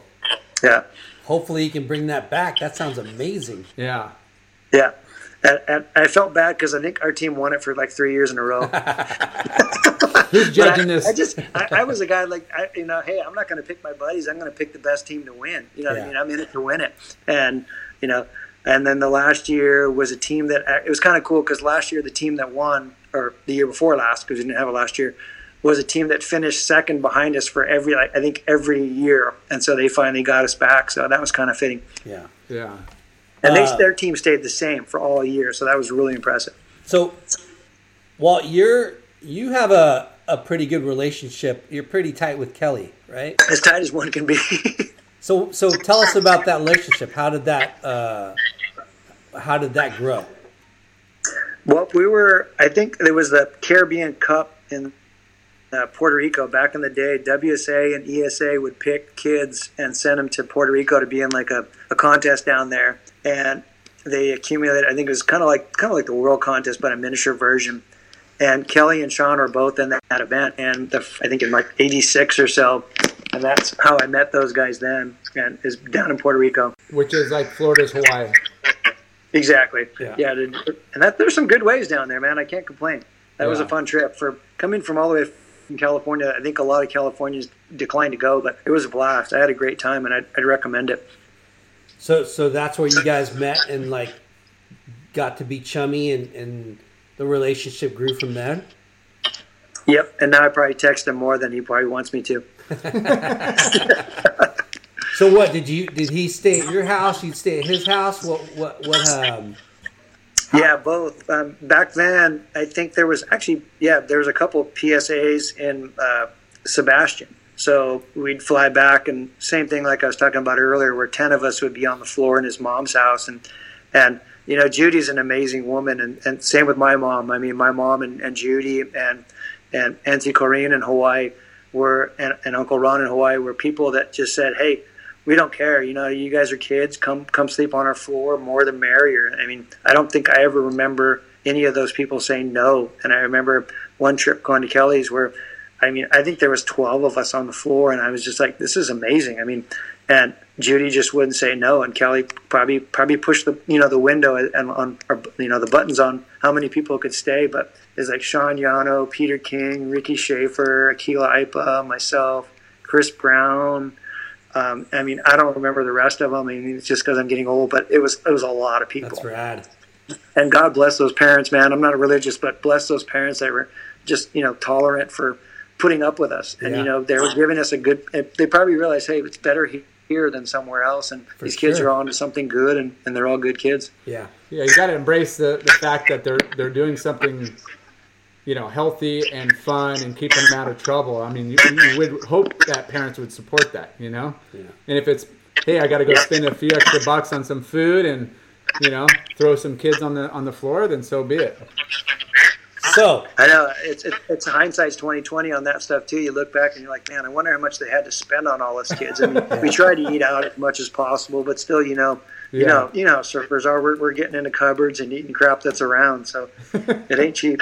yeah, the cupboard is bare after Larson leaves. yep. Uh, I'd eat it all. So, so the reason why I bring that up is because you have gotten to partake at the ranch, surf ranch, right?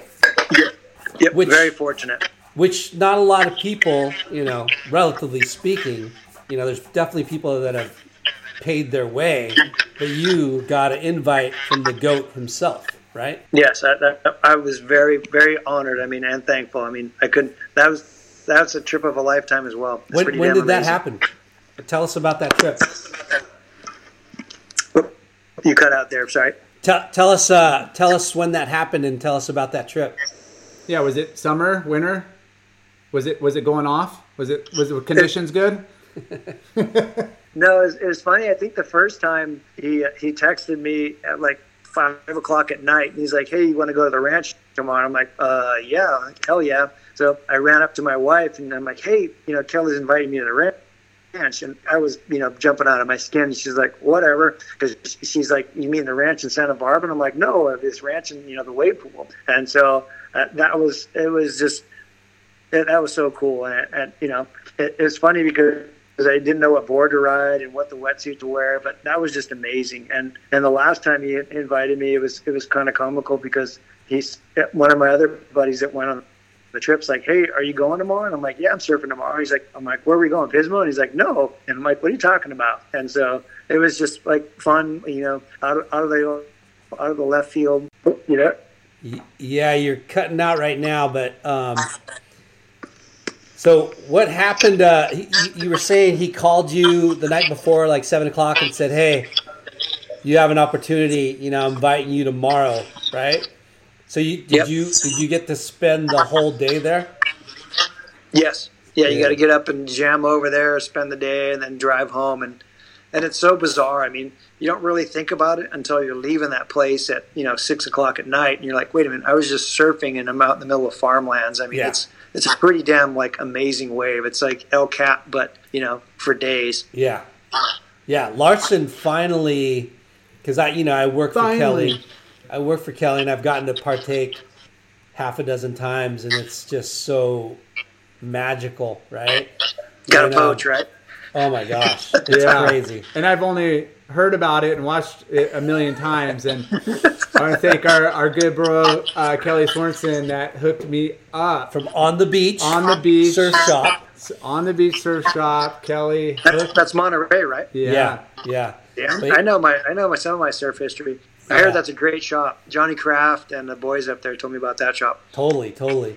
But he invited us, and we did a podcast with Randy Adler from Moondoggies. Yep. And um, yeah, Larson finally got to uh, surf some perfect waves, and he ripped them. It was perfect. And he ripped them. Did But you try yeah, to stay so, in the barrel the whole time, Jay? What's that? Did you try to stay in the barrel the whole time? Not really. Uh, I was kind of nursing a little bit of a, in, you know, sore back, but I, I mean, you can't not go for the barrel, you know. And uh, the first, first wave, stalled too much, got eaten up by the barrel. Second wave, I knew I kind of raced it too far, and then every wave after that was on point. so it does. Hey, it if, does a if, you go, if, you, if you go with the momentum crew, you're gonna love this one. Here's an inside tip for you. He told me to fuck off last time I told him this. Is I got to go the first time with Conan, Yeah. and he kept stalling and falling, and I'm like, dude, I told him the other day, I'm like, hey, I knew you were gonna fall, so I could just poach you every time. That's funny. Yeah, it, it, it, it's definitely a learning curve. So how many times have you gone? Uh, two. Two. Nice. That place is so amazing, right? Are you Yeah, good at backhand like, tube learn on riding? and get better on it too. Are you good at backhand tube riding too? No, I'm not good at tube riding at all. I'm not. I'm not not either, gonna sugarcoat it. I'd rather do turns. dude. But that, that that inside section is pretty radical backside. Yeah. Yeah. That's what I think about the the right. That right that right is definitely hollower than the left. Definitely. Yes. Yeah. But I, I did see like it was weird the last time we were there they let the lifeguards go out after us and there was some young kid from like Manhattan Beach that was the lifeguard and he got barrel like three times on the left and like legit barrels and was ripping Yeah. and I, I'm like wait a minute how did he get barrel there like I don't even remember seeing a barrel there Yeah. Yeah, I remember what, blowing one left. I didn't go as many lefts just because the way the the group and the people and way it's set up, but I don't remember the left barreling except for the the last little inside section. And I'm doing turns and like halfway through the wave, and the thing just bottoms out and just barrels, and I freaking again just blew it, and I was so mad. I was like, it doesn't barrel at this part of the wave. I only see it barreling at the end. But yeah, it's it definitely takes a few waves, and you know you got to spend some time there to kind of dial it in. So well it's, it's so I got to go back. blow it you're like I want to fall Kelly, I got to go back. Not not Kelly Swanson, the other Kelly KS, Kelly Slater. Let me come on, bro. Let's go. well, it looks like you might have to uh, pool party you might have to call uh, Walt to get you in. nah I bug him he's like nope Um, it's ran- random when he hits me up Yeah. Um, isn't it just crazy how progressive? I mean, dude, how progressive surfing has become from from not just like wave pools, which is crazy, but the the the women surfing, right? It's it's uh The above the lip surfing. yeah, going back to when your sister was and surfing. the, and the big wave surfing Yeah, going back to what you you were talking about, how you know you, your your sister surfed, and she's a pretty good surfer, but to what they're doing nowadays, it's that just Justine Dupont is that right? Is that her name?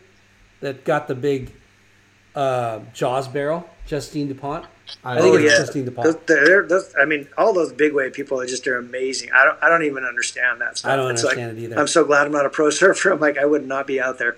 Yeah, that last swell last week is And then and then all the Groms, like how quick and what are they going to be doing in the next couple of years? You know what I mean? Like progression Yeah. wise, because you got like you know Sierra Kerr, right? Sierra Kerr, Kerr, Kerr, and then um, you know Brooke. uh, Jackson Dorian, like these kids that are coming up. It's just like, are you kidding me? yeah, Yeah, and a lot, and a lot of them are well rounded. Like actually, our kid that won the juniors event last year in Still Frothy, and he, and he won. Well, he, he got second in our, our normal event two years ago, and he won our juniors video event. He's the kid Beck Adler, been charging jaws, and he's Adler. a really nice kid from Yeah.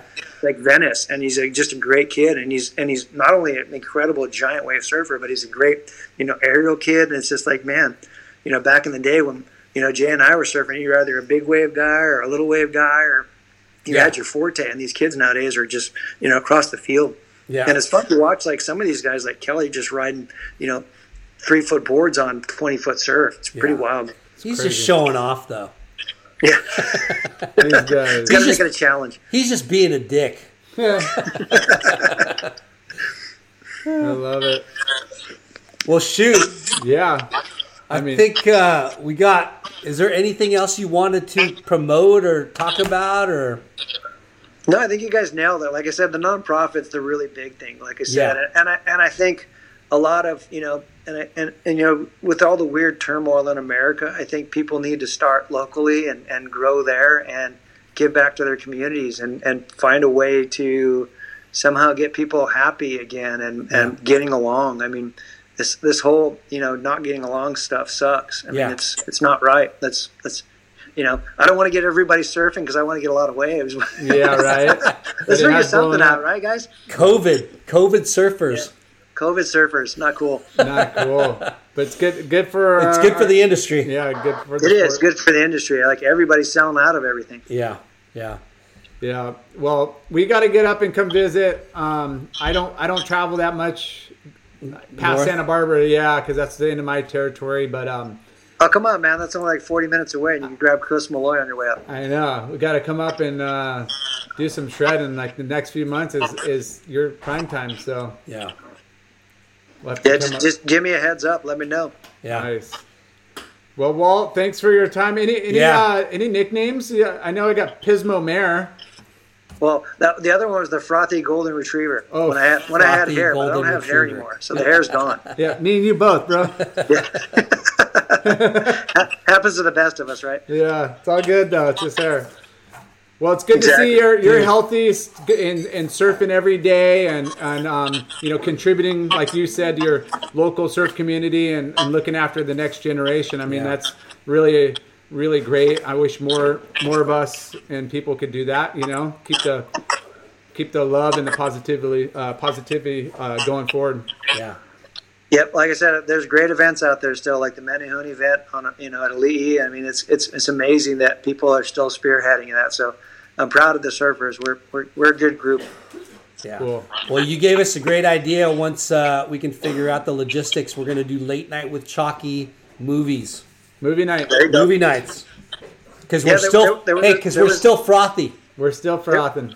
There, there was an esteem, the esteem surf shop used to do the same thing like you guys are talking about. They would throw up on the projector on their Yeah. wall, like outside, throw surf movies up. I mean, have Yeah. the kids come down, sell popcorn, whatever. Yeah, we'll we'll get Bonsai Bard.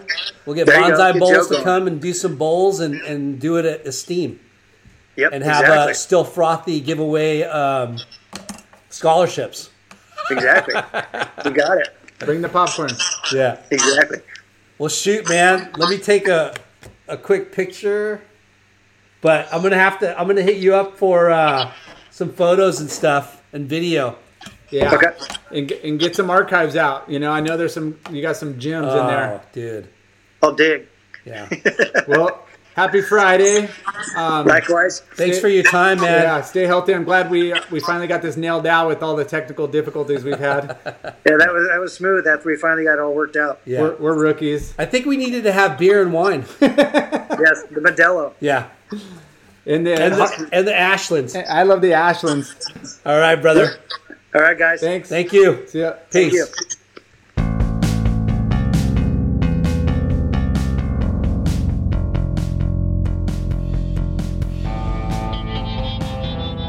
Thanks for tuning in. We hope you enjoyed the show. Please give us a five star rating and spread the word. Special thanks to our good friends James Williams for our awesome artwork and Justin Reynolds for the amazing music.